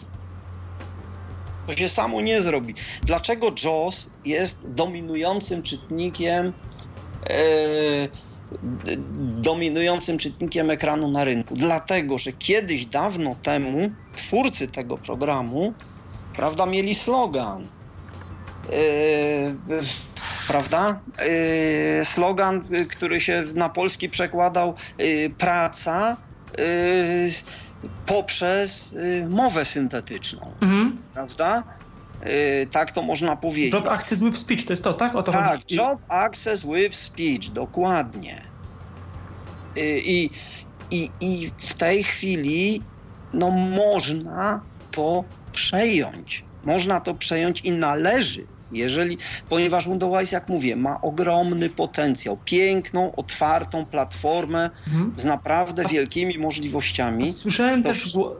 Tak, tak, proszę. No i mówię, i te, teraz po prostu tylko trzeba zrobić działania marketingowe. Trzeba pójść na uniwersytety, y, trzeba napisać grant do Unii Europejskiej, żeby zdobyć pieniądze na przykład na y, y, projekt, nie wiem, niewidomy makler giełdowy, niewidomy agent ubezpieczeniowy, niewidomy, nie wiem, y, adwokat, niewidomy księgowy, niewidomy tłumacz i stworzyć całe środowiska pracy stworzyć całe środowiska pracy, dzięki któremu myślę, tylko, że to jest też takie, ta, takie trochę ryzyko, bo ja oczywiście rozumiem o co chodzi, tylko to jest trochę ryzyko takie, że jakąś, że ja albo jakaś konkretna aplikacja dostosuje się do Windowsa, albo Windows się dostosuje do jakiejś aplikacji, a przyjdzie nowa wersja albo nowy system Ja i to wiem. będzie. I to jest tak jak z QR tekstem kiedyś udźwiękowionym, że fajnie, fajnie to było, że ktoś udźwiękowił QR teksta, program ogólnie dostępny, był ten Tak. Syntech czy tam Rez, y, jak, No, jak zwał, tak zwał, wiadomo o co chodzi i to działało do pewnego momentu rewelacyjnie, no a potem jak już wszystko padło, to padło. Ja wiem, tylko że tak jak mówię, no y, te, y, te rzeczy można niejako y, pogodzić niejako. pogodzić, prawda? Właśnie dzięki temu, że tutaj jest, że, że nie chodzi o to, żeby zrobić e, aplikację typu e, udźwiękowionej wewnętrznie aplikacji, tylko właśnie, żeby skorzystać z otwartego systemu wymiany informacji między aplikacjami i wtedy na ekranie różne rzeczy mogą się zmieniać, graficznie różne rzeczy mogą wyglądać inaczej, a pod spodem, że tak powiem, bebechy się ze sobą będą dogadywać. I Windows takie możliwości daje. Tylko, że teraz zadaniem, i to nie jest zadanie dla użytkowników Windows, ale dla dystrybutorów, dla twórców, zadaniem jest właśnie promocja tej idei. Promocja tej idei. Jeżeli się tego nie będzie robić, to Windows przegra konkurencję ze wszystkimi. Dlatego, że, że tak, no bo, bo ludzie mają swoje przyzwyczajenia, bo coś tam, a tutaj można naprawdę wygenerować niesamowite y, rzeczy, tylko po prostu no, trzeba niestety działań marketingowych, których w ogóle nie ma. Najsłabszą stroną GW Mikro jest marketing, jest promocja własnego produktu. Jest to po prostu położone totalnie, beznadziejnie i GW Mikro naprawdę moim zdaniem przegrywa na rynku z powodu absolutnej indolencji marketingowej. No zobaczymy, co będzie dalej. Tak, tak? Natomiast mam tu jeszcze wiadomość od Patryka. Należy tworzyć środowiska pracy oparte możliwie często na oprogramowaniu otwartym. NVDA jeszcze nie wspiera dostatecznie pakietów biurowych, ale jest to w jej zasięgu. No tak, zgadzam się i dlatego NVDA jest realną konkurencją dla Windows, bo jest także aplikacją otwartą, właśnie ma podobny potencjał, tylko Windows w odróżnieniu od NVDA ma ludzi z długoletnim doświadczeniem. Jest to produkt komercyjny, który ma y, stabilny kod i ma, że tak powiem, mechanizmy wypracowane i doświadczenie i technologie wypracowane przez wiele, wiele lat, w odróżnieniu od NVDA, ma zgromadzony... Ile osób pracuje w GW Micro, tak plus minus? Nie wiem, to... Mhm. E, nie Jest wiem, jeszcze pan Darek? Jestem, jestem, słucham. A to nie, bo właśnie... Jeszcze Znaczy GW pan- GW Mikro to jest około 10 osób raptem. To jest malutka firma. Yy, No tak, to też- jeszcze... Znaczy ja nie wiem nawet ile dokładnie. Program Mhm. oczywiście jest ciutkę mniej niż, niż cały personel. Yy, Natomiast yy, rdzeń pracuje no, od dawien dawna nad, nad tym programem. Jeszcze chciałbym. Tak, tak, słuchamy. Nie, bo jeszcze chciałem tak wrócić historycznie do, do właśnie skupienia się nad zadaniami, bo dodatki, no to to jest em, kwestia wersji Windows 7. No ale wcześniej zauważmy, że nie mieliśmy tych dodatków, ale programistycznie Windows zawsze dążył ku, e, ku Otwartości, tak otwartości, dlatego że zauważmy na przykład taka chociażby myszka, tak? W Windows mieliśmy zawsze no, coś specyficznego, co wygląda jak obsługa po prostu myszki. Golące klawisze z klawiatury, które no, symulują strzałki w lewo, Tak, tak, w prawo, tak, tak. góra, dół. Ale je również moż, mogli, mogliśmy skakać w kąty, znaczy, możemy dalej oczywiście, skakać w kąty ekranu, w rogi. Yy, możemy tą myszką no, oczywiście klikać, no ale... A do yy, czego zmierzasz? do tego, że nie musimy e, się na tą myszkę w żaden sposób przełączać. Kiedy używamy komputera z klawiaturą, widząca osoba używa klawiatura, komputera z klawiaturą i myszką, ona Tak, nie też musi się nie musi przełączać, czyli to środowisko jest jakby, wirtualizacja myszki daje niewidomemu z grubsza możliwości prawie takie jak widzącemu. Tak, to, To znaczy tak. To, to, to nie jest tak, że musimy myśleć o tym, co robimy. Tak, no, ta myszka to był przykład, ale taki Znaczy to przykład, wszystko który zależy, bo to z jednej strony odczytu ekranu jest charakterystyczny. Tak, to jest oczywiście to jest jedna z taka cecha właśnie, która, za którą myślę ludzie bardzo lubią Windows, że nie ma tego jak powiedzmy w JOSie tam ten PC kursor, myszka kursor, coś tam. Natomiast to, to ma dwie strony, bo z jednej strony oczywiście to jest bardzo dobre, ale na przykład y, agro, yy, sam wiem, no i po sobie, ale nie tylko. Jednak sporo osób niewidomych ma kie- kiepską orientację yy, taką w przestrzeni. I tutaj myślę, że taka myszka yy, wcale nie jest do końca dobra i wtedy yy, klawisze, jakieś tam nau, nauczenie się różnych kombinacji klawiszy albo latanie strzałkami, tabem, shift tabem, podejrzewam dla gro osób będzie, będzie po prostu łatwiejsze. To oczywiście nie jest argument przeciw myszce, tylko zwracam uwagę na dwie strony tego medalu myszki. Tak jakby. To Windows akurat nie jest e, programem jednocześnie odczytu ekranu i powiększającym, ale współpracuje z, e, może współpracować z jakimś innym programem, Zoom który będzie powi- powiększał ekran, no i może go używać osoba słabowidząca, która chce korzystać również z syntezy mowy. No i dla takiej osoby używanie myszki e, fizycznej będzie czymś y, czasem naturalnym, czasem y, będzie w stanie skorzystać z fizycznej myszki, ale jeżeli się dowie, że w takim programie odczytu ekranu myszkę się nie obsługuje poprzez to, że trzeba przełączyć jakąś kombinacją klawiszy strzałki, tylko się dowie, że wystarczy, że spojrzy na klawiaturę numeryczną jak na coś, co jest, co mapuje strzałki poniekąd e, dla myszki, co umożliwia jej skakanie po nawet rogach ekranu, e, a nie tylko jakiś taki bardzo ma- mało naturalny sposób, mm, no po prostu tak jak kursor, tak jak kursor, mm, tak jak nie udaje kursora mm, fokusowego punktu uwagi, tylko y, kursora tekstu, tylko po prostu no, daje naturalny odruch poruszania się myszką po ekranie, no to mm, chętniej chyba skorzysta z takiego rozwiązania niż konkurencyjnego. Jest to bardzo możliwe. Ja jeszcze mam Znaczy, pytanie. mogę, mogę też coś wtrącić? Tak, tak, bardzo, bardzo proszę. Znaczy tak, y, jedna rzecz. Obsługa myszy za pomocą Windows innego Slingera to tak naprawdę należy nie należy rozumieć przez to, że poruszamy się w górę, w dół, w lewo, w prawo, na skos czy jak i czytamy, co tam po drodze przejedziemy nad czym. Tylko ta myszka skacze nam po obiektach, które na ekranie są. Ona się nie, nie, nie zatrzymuje na pustych miejscach. Ona się zatrzymuje tylko tam, gdzie coś jest. Kierunek i orientacja tutaj przestrzenna jest w zasadzie tylko umowna. No, góra, dół. Yy, poprzednia linia, następna linia. W zasadzie zaczynamy działać tą myszką tak jak z kursorem, tyle że przesuwamy wskaźnik myszy. To jest jedna rzecz. Druga rzecz to jest taka, że Windows ma teraz e, taki e, dodatek również na wyposażeniu, który się nazywa klawisze z insertem. To się może tak nazywa mm, trochę dla niepoznaki, ale to jest włączenie tego dodatku, uaktywnienie go sprawia, że my w Windowsie mamy klawiszologię taką jak JAWS i NVDA z przełączaniem y, kursora na, na PC kursor i, i kursor myszy i obsługą tego strzałkami. Y, I generalnie z klawiszologią z, z, no, z innych programów odczytu ekranu. Że przestawienie się jakby na Windows z czegoś innego jest jeszcze łatwiejsze. Tak, nie ma Tak, problemu jeszcze z migracją. W tej pierwszej kwestii o tym skakaniu po obiektach, no, no w kwestii na przykład ikon mamy oczywiście, mamy taką możliwość w menu y, Windows ustawienia w konfiguracji, żeby zmienić chociażby wielkość tak ikon, y, które będziemy ignorować.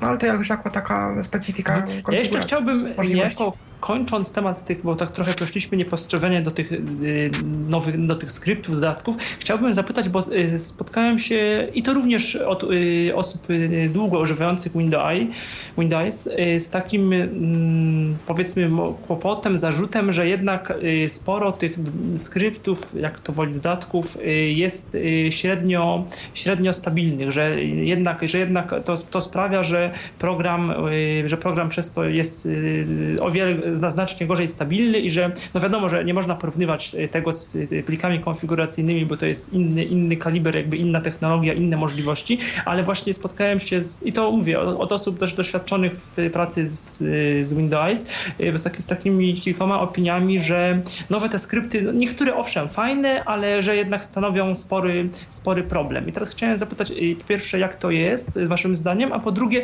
czy używacie rzeczywiście i, i czego byście, co byście polecili z takich y, istotnych właśnie skryptów, rzeczywiście, y, które są niejako konieczne y, dla użytkownika, który zaczyna używać y, obecnie Windowsa. Mogę? Ja używam skryptów domyślnych, szczerze powiedziawszy, z małymi wyjątkami. No właśnie, To o te znaczy- wyjątki pewnie chodzi najbardziej, bo to, co zrobi No. GV Micro, to zakładam, że będzie no, jakoś tam no, sprawdzone Tak. i będzie ok. Tak, ale wyjątki, które, które powiedzmy to jest ten skrypt do Skype'a, który sobie doinstalowałem. A co on, na co on pozwala, co on sprawia, jakby be- bez niego On co się powoduje, dzieje? że na przykład czaty są odczytywane automatycznie, prawda? Y, To jest podstawowa rzecz, y, którą daje ten skrypt, że, że czaty są czytane automatycznie, że generalnie wszystkie komunikaty, no komunikacja ze Skype'em odbywa się y, bezboleśnie, wszystko działa po prostu w Skype'ie tak jak należy. Natomiast jest ta linijka DGW Micro has discontinued this, coś tam, up. Ja, tak, tak. Jakby to no, wywalić, nie mam pojęcia, chętnie mi się tego A pozbyłem. on to czyta co jakiś czas, czy to, wywalił, to się, to się Przy każdym starcie Skype'a. Ach, tylko, myślałem, że to każdym jest, starcie jest to rzeczywiście bez sensu, bo, bo, bo ten skrypt bardzo poczciwie w tej chwili z najnowszym Skype'em działa. I, i, I tak naprawdę to ja, ja uważam, że jest to antyreklama dla GW Mikro, to, że, to, to, to, to, co zrobiono z tym skryptem w tej chwili. Jest to działanie szkodliwe przeciwko, przeciwko firmie. Jest to strzał we własną No stopę. to może pewnie chodzi o to, żeby kupić ten GW, GW chociaż nie, nie, to Nie, nie, trzeba, to, to Connect nie trzeba jest kupować, to jest darmowe dla Windowsa przecież. jest dla darmowy, tylko to to nie. znaczy tak. Jest, jest darmowy, tylko wtedy y, dostajemy go z reklamami, tam reklamą GW Mikro, y, potencjalnie z reklamami innych produktów dla niewidomych, bo jest taki pomysł, żeby, czy tam jakichkolwiek innych produktów, ponieważ tam jest po prostu platforma rekla- reklamowa zaszyta i teoretycznie można by y, zarabiać na tym w ten Mhm. sposób, że tam, żeby tam jakoś no, tym niewidomym użytkownikom, czy, czy, czy w ogóle użytkownikom dostarczać reklamy w pewnych odstępach czasowych. Ten program ma taki mechanizm. No i wersja, wersja płatna, która jest tych reklam pozbawiona, prawda? Tak to wygląda. Znaczy to wygląda tak, że GW Connect jest y, produktem za darmo y, dla użytkowników, którzy mają Windows 7 i wyżej na tym samym komputerze zainstalowany co, co GW Connect. Nie wyświetla on reklam, tylko jednorazowo powinien wyświetlić podziękowanie za to, że się ma Windows. Natomiast dla y, tych, którzy tego Windowsa nie mają, wyświetla reklamy. No, tak jak mamy pocztę darmową z reklamami. Na takiej zasadzie y, można wykupić abonament na to, żeby na przykład przez rok tych reklam nie były wyświetlane. No ale to jest na zasadzie też nie kupna tego y, produktu na stałe, tylko jakby Abonament. wy, tak. wykupienie abonamentu, żeby on działał bez reklam. Zdarzają się sytuacje awaryjne, y, kiedy ta reklama się komuś tam wyświetli. Akurat dwa tygodnie temu była taka awaria, że się ludziom wyświetliły te reklamy, mimo że nie powinny, ale dzieje się to rzadko. A wracając do skryptów dalej i do tych dodatków. Jeśli Znaczy, można, ja, ja będę chciał jeszcze powiedzieć o dodatkach parę słów, ale może najpierw y, rozmówca nam tam. Jeśli Nie, można, to ja w momencie, kiedy pojawiło się pytanie o te dodatki, jakich, jakich ewentualnie używamy, e, to ja uświadomiłem, że ja chyba dodatków użyłam w taki sposób, e, o jakim trochę, trochę już mówiliśmy w tym temacie zada, zada, zadaniowości. To znaczy, e, nieco staram się traktować jako coś przezroczystego. Ja osobiście, no, mm, tak, inaczej. E, Dodatki potencjalnie poza tym, że umożliwiają szerokie rozszerzenie możliwości Windows, to potencjalnie umożliwiają właściwie, co za tym idzie, właściwie nieskończone dodawanie gorących klawiszy. Co w zasadzie, no, można by powiedzieć, że mm, może przerosnąć potencjalnego użytkownika. Y, Mnie osobiście przerasta to, jak ja bym sobie miał wyobrazić, że mm, znam wszystkie gorące klawisze moich wszystkich zainstalowanych dodatków. Dlatego staram się raczej traktować dodatki jako coś, co uzupełnia w sposób taki przezroczysty, taki niewidzialny y, program odczytu ekranu, udoskonala coś, że coś mi jest automatycznie odczytywane w danej aplikacji, coś, co by bez tego dodatku nie działało, bądź by działało gorzej. Ewentualnie yy, no, jakoś tam w ogóle, jeśli jakiś dodatek jest na przykład takim czymś jak GW Connect, no to po prostu mm, korzystam z tego, tak, jako, jako programu, jako aplikacji zupełnej. Natomiast yy, z takich dodatków, które rzeczywiście jakoś tam yy, jestem gotowy użyć z, powodu tego, że mają dodatkowe gorące klawisze, to chyba lubię taki dodatek, który umożliwia przeglądanie list po kolumnach. To jego lubię. Yy, Ale taki list w sensie jakiś eksplorator Windows, tak w jeżeli, sensie list? jeżeli czy... lista, jeśli widok listy posiada wiele kolumn, to znaczy no na przykład e, w poczcie jest to, nie wiem, od, e, e, nadawca, tak, od kogo przyszło, temat, data jakaś, e, no to można sobie mm, przy pomocy in- inserta, o ile pamiętam, i strzałek przejść na mm, konkretną kolumnę i strzałkami pionowo przeglądać tę tylko, mm, po czym yy, no, wybrać po prostu na, żądany element i na nim się znaleźć. No i tu należy zaznaczyć, że to działa z dużo, znaczy dużo bardziej jest responsywne, dużo bardziej dynamicznie działa, można powie- powiedzieć, sprawniej niż przewijanie fizycznej listy po ekranie, ponieważ to się odbywa na zasadzie wirtualnego przewijania i przeglądania tej listy, a na element przechodzimy dopiero w momencie, gdy tego chcemy, przy pomocy tam insert enter, o ile dobrze pamiętam, gorącego klawisza i wówczas e, no, przechodzimy na ten element. To jest taki pierwszy dodatek, którego, którego używam, jeśli chodzi o takie konkretne no, konkretne jego wykorzystanie z, przy pomocy już nawet jego gorących klawiszy. Natomiast no, myślę, że warto polecić generalnie dodatek dla, mm, w ogóle od obsługi programu pocztowego, mm, takiego, którego e, dana osoba... Używamy na co dzień, Tak, nie? To o to chodzi. tak. No dla mnie, kluczowym dodatkiem jest przełącznik głosów. Ja pracuję, ja pracuję jako tłumacz poniekąd jest często.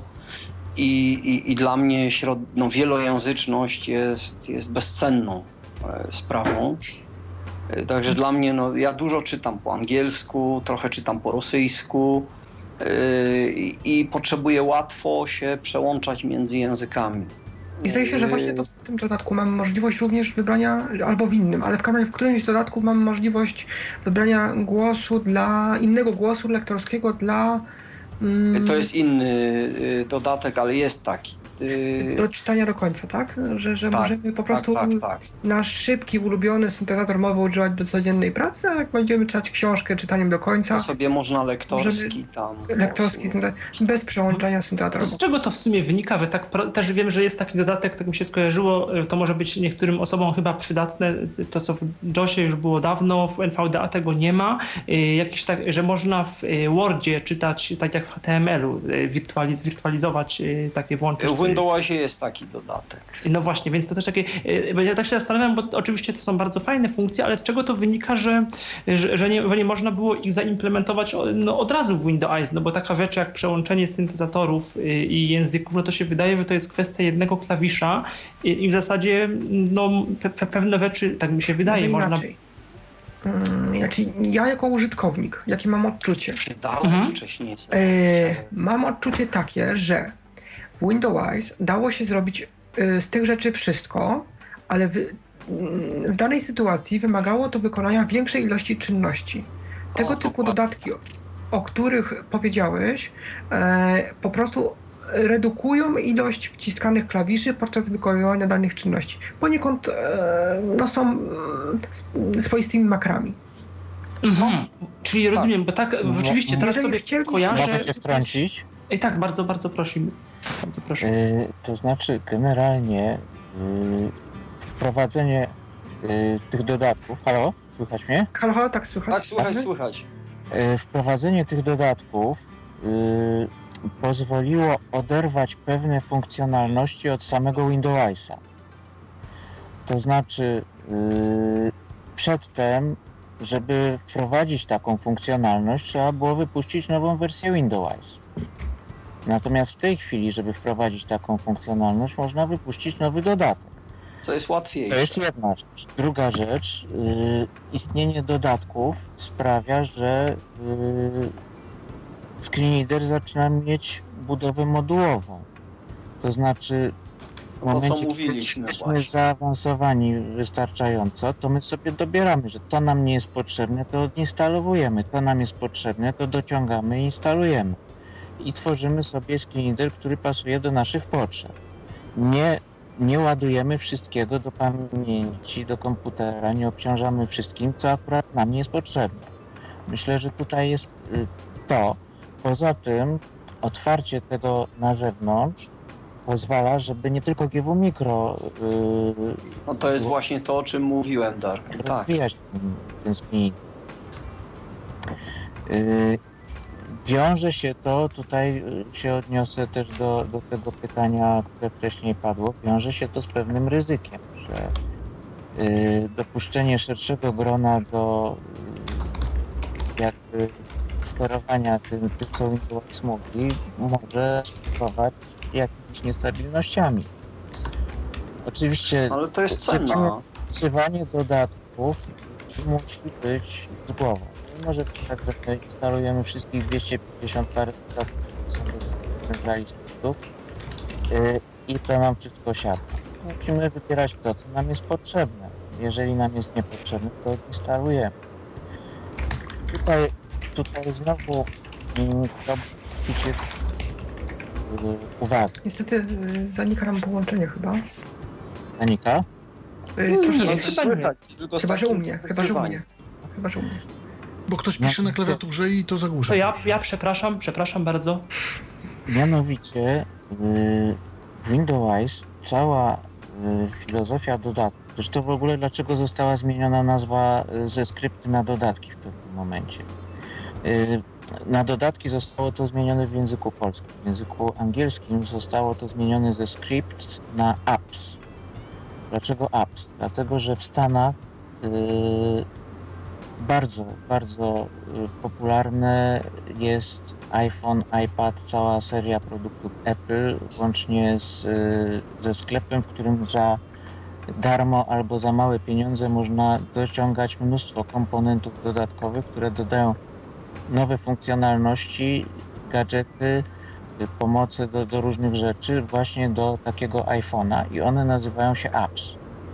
Stąd się wzięła ta nazwa apps. My się zastanawialiśmy, jak to na, na polski tą zmianę odzwierciedlić i jednak zdecydowaliśmy się też wprowadzić i nazwać to nie skryptami, a dodatkami. Dlaczego? No, myśmy, pamiętasz, Darku, Dlatego- dyskutowali, czy to mają być wtyczki, czy dodatki w końcu. E, Dlaczego? Dlatego, że dla przeciętnego użytkownika to nie jest w ogóle istotne, że to jest skrypt, że to jest jakiś program napisany w jakimś tam VB skrypcie, czy J skrypcie, czy nie wiadomo czym. Dla niego to jest moduł, który on w bardzo łatwy sposób wchodzi w jego posiadanie. Nawet nie potrzebuje do tego zaglądać do przeglądarki internetowej.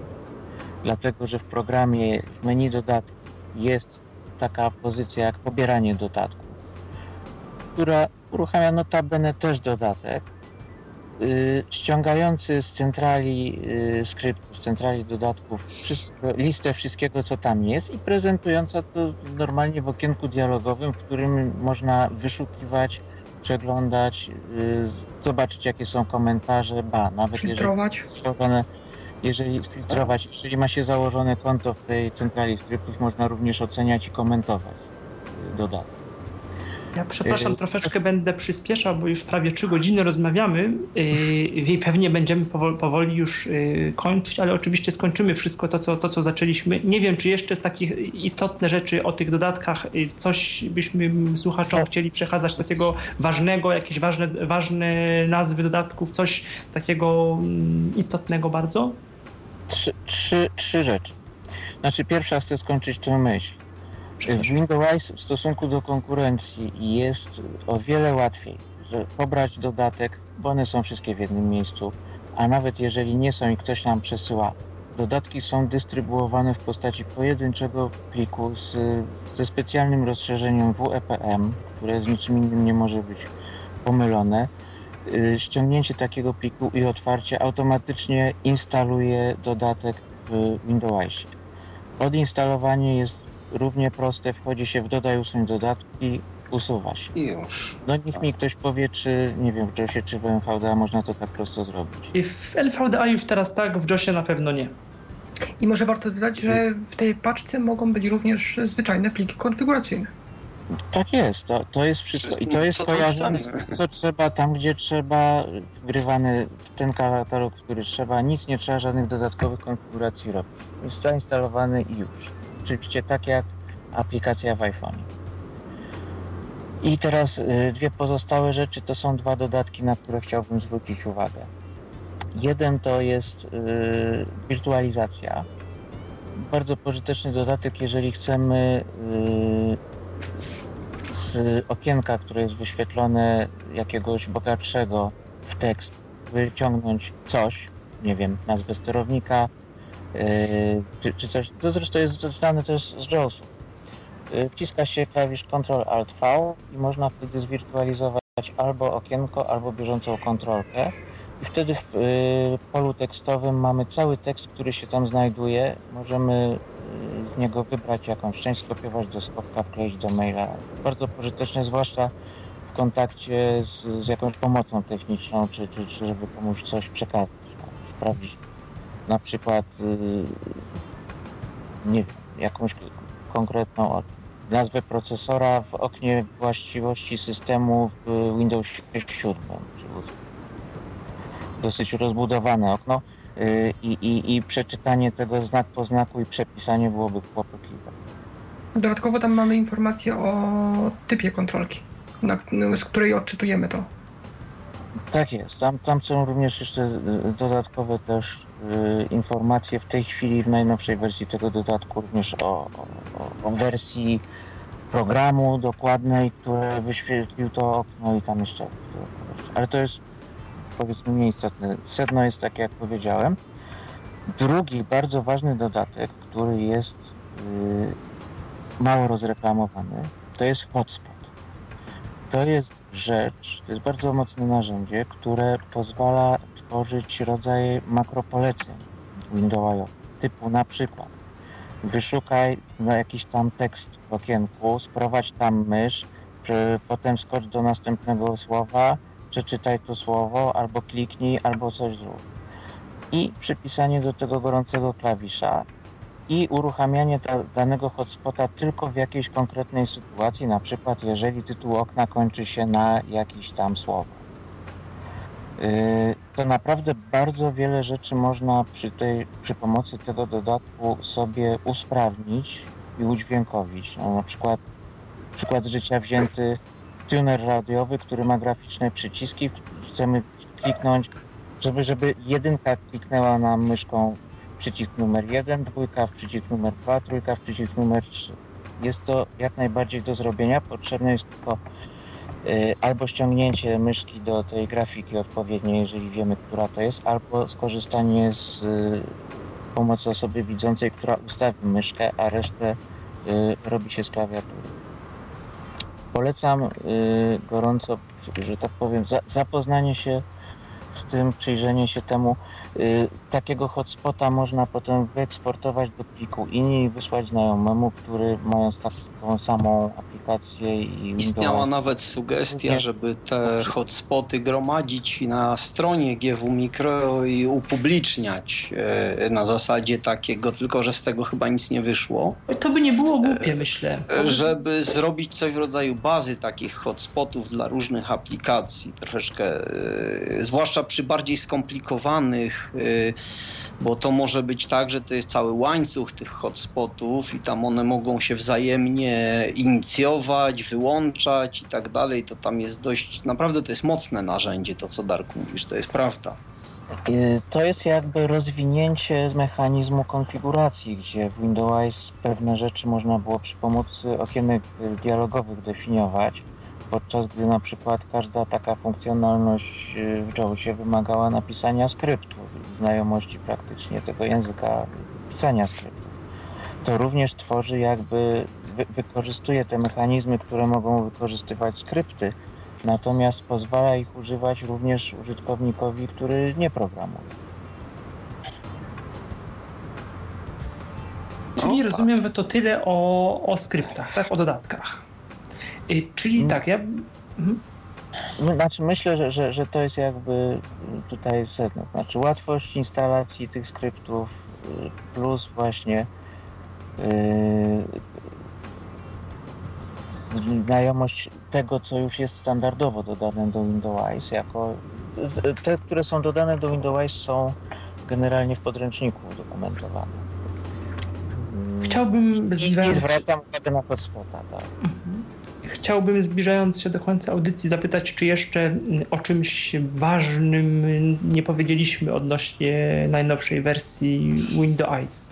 Nie wspomnieliśmy, ale to chyba już no, za dużo, to już chyba byłoby na dzisiaj za dużo o pomocy zdalnej, ale to nie wiem, czy to jakiś temat, bo to obawiam się, żebyśmy, to, to by było pewnie kolejny, kolejny dłuższy czas, więc chyba nie ma sensu nie wiem tego tematu. No pomoc tak... zdalna została udoskonalona ta nowa, o tak powiem. No jest, można krótko powiedzieć, została udoskonalona, działa znacząco lepiej, e, daje duże możliwości.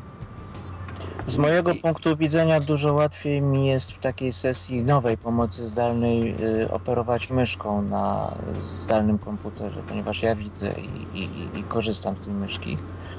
Y, no i jest możliwość przesyłania plików y, również z jednego komputera do drugiego w czasie sesji. I y, kolejna rzecz jest taka, bo tamta stara, to chciałem nadmienić, bo to jest ważne, stara pomoc wymagała tego, że jeżeli, że nie można było być, nie mogło dwóch użytkowników być za NAT-em, żeby to działało. Nie miała czegoś takiego jak przekierowania portów czy UPnP E, tutaj, znaczy tutaj to nie ma tej opcji, żeby, żeby tam ten, ale tutaj nie ma tego problemu. Znaczy może być dwóch użytkowników za routerem i on się połączy tak jak przez Skype'a. Hmm, przynajmniej z moich małych doświadczeń tak wynika. Co, co nie było możliwe w starej pomocy zdalnej. Jeszcze taką nowością w Windowsie 8 z tego co, z tego, co czytałem jest, jest taka, taka funkcja, która to, to, to jest bardzo praktyczne i może się rzeczywiście osobom całkowicie niewidomym przydać, jeżeli jest wyłączony w systemie dźwięk, dźwięk systemowy, znaczy głośność dźwięku jest wyciszona, to po, po uruchomieniu Windows ten, ten dźwięk nam włączy. Do, tak. po, do 50% głośności, tak? Chyba jakoś tak. Tak, tak chyba coś tak, takiego. Tak, i to jest rzeczywiście bardzo przydatne, bo czasami się zdarza, że ktoś sobie przypadkiem na przykład niechcący to wyłączy. Znam takie przypadki. Szczególnie w multimedialnych klawiatur. No właśnie. I klawisza wyciszającego w pobliżu tak. jakichś często używanych. To, to jest tak zwana mała rzecza cieszy. Owszem. No Natomiast tak, tak? Natomiast ja chciałem jeszcze jedną rzecz, bo, bo nam to umknęło e, wrócić do Windowsa 8 i chciałem zapytać, czy polecacie? Bo ty, Michał, zapytałeś, to gdzieś um, umknęło. E, dla mnie to było dość ważne pytanie, ponieważ no, u mnie ten system leży niezainstalowany, nie wiem, czy go instalować po prostu. Yy, lubisz tak. przygody intelektualne? Ja, ja Średnio nie bardzo mam czas. Ja powiem w inny sposób. Jak nie bardzo masz czas, to daj sobie spokój. A jak lubisz przygody intelektualne i chcesz się uczyć nowych rzeczy, to oczywiście polecam. Ja powiem w inny sposób. E, ja mam przekonanie, że znaczy ja powróciłem do, do, do codziennej pracy na Windows 7. Windows 8 mam no, po prostu jako drugi system zainstalowany, tak po prostu, do celów bardziej doświadczalnych, testowych, czy też nowy, zdobywania nowych doświadczeń. Natomiast yy, mam przekonanie, że powróciłem do Windowsa 7 nie ze względu na Windows, tylko ze względu na sam system. Więc z punktu widzenia Windows, yy, no chyba polecam.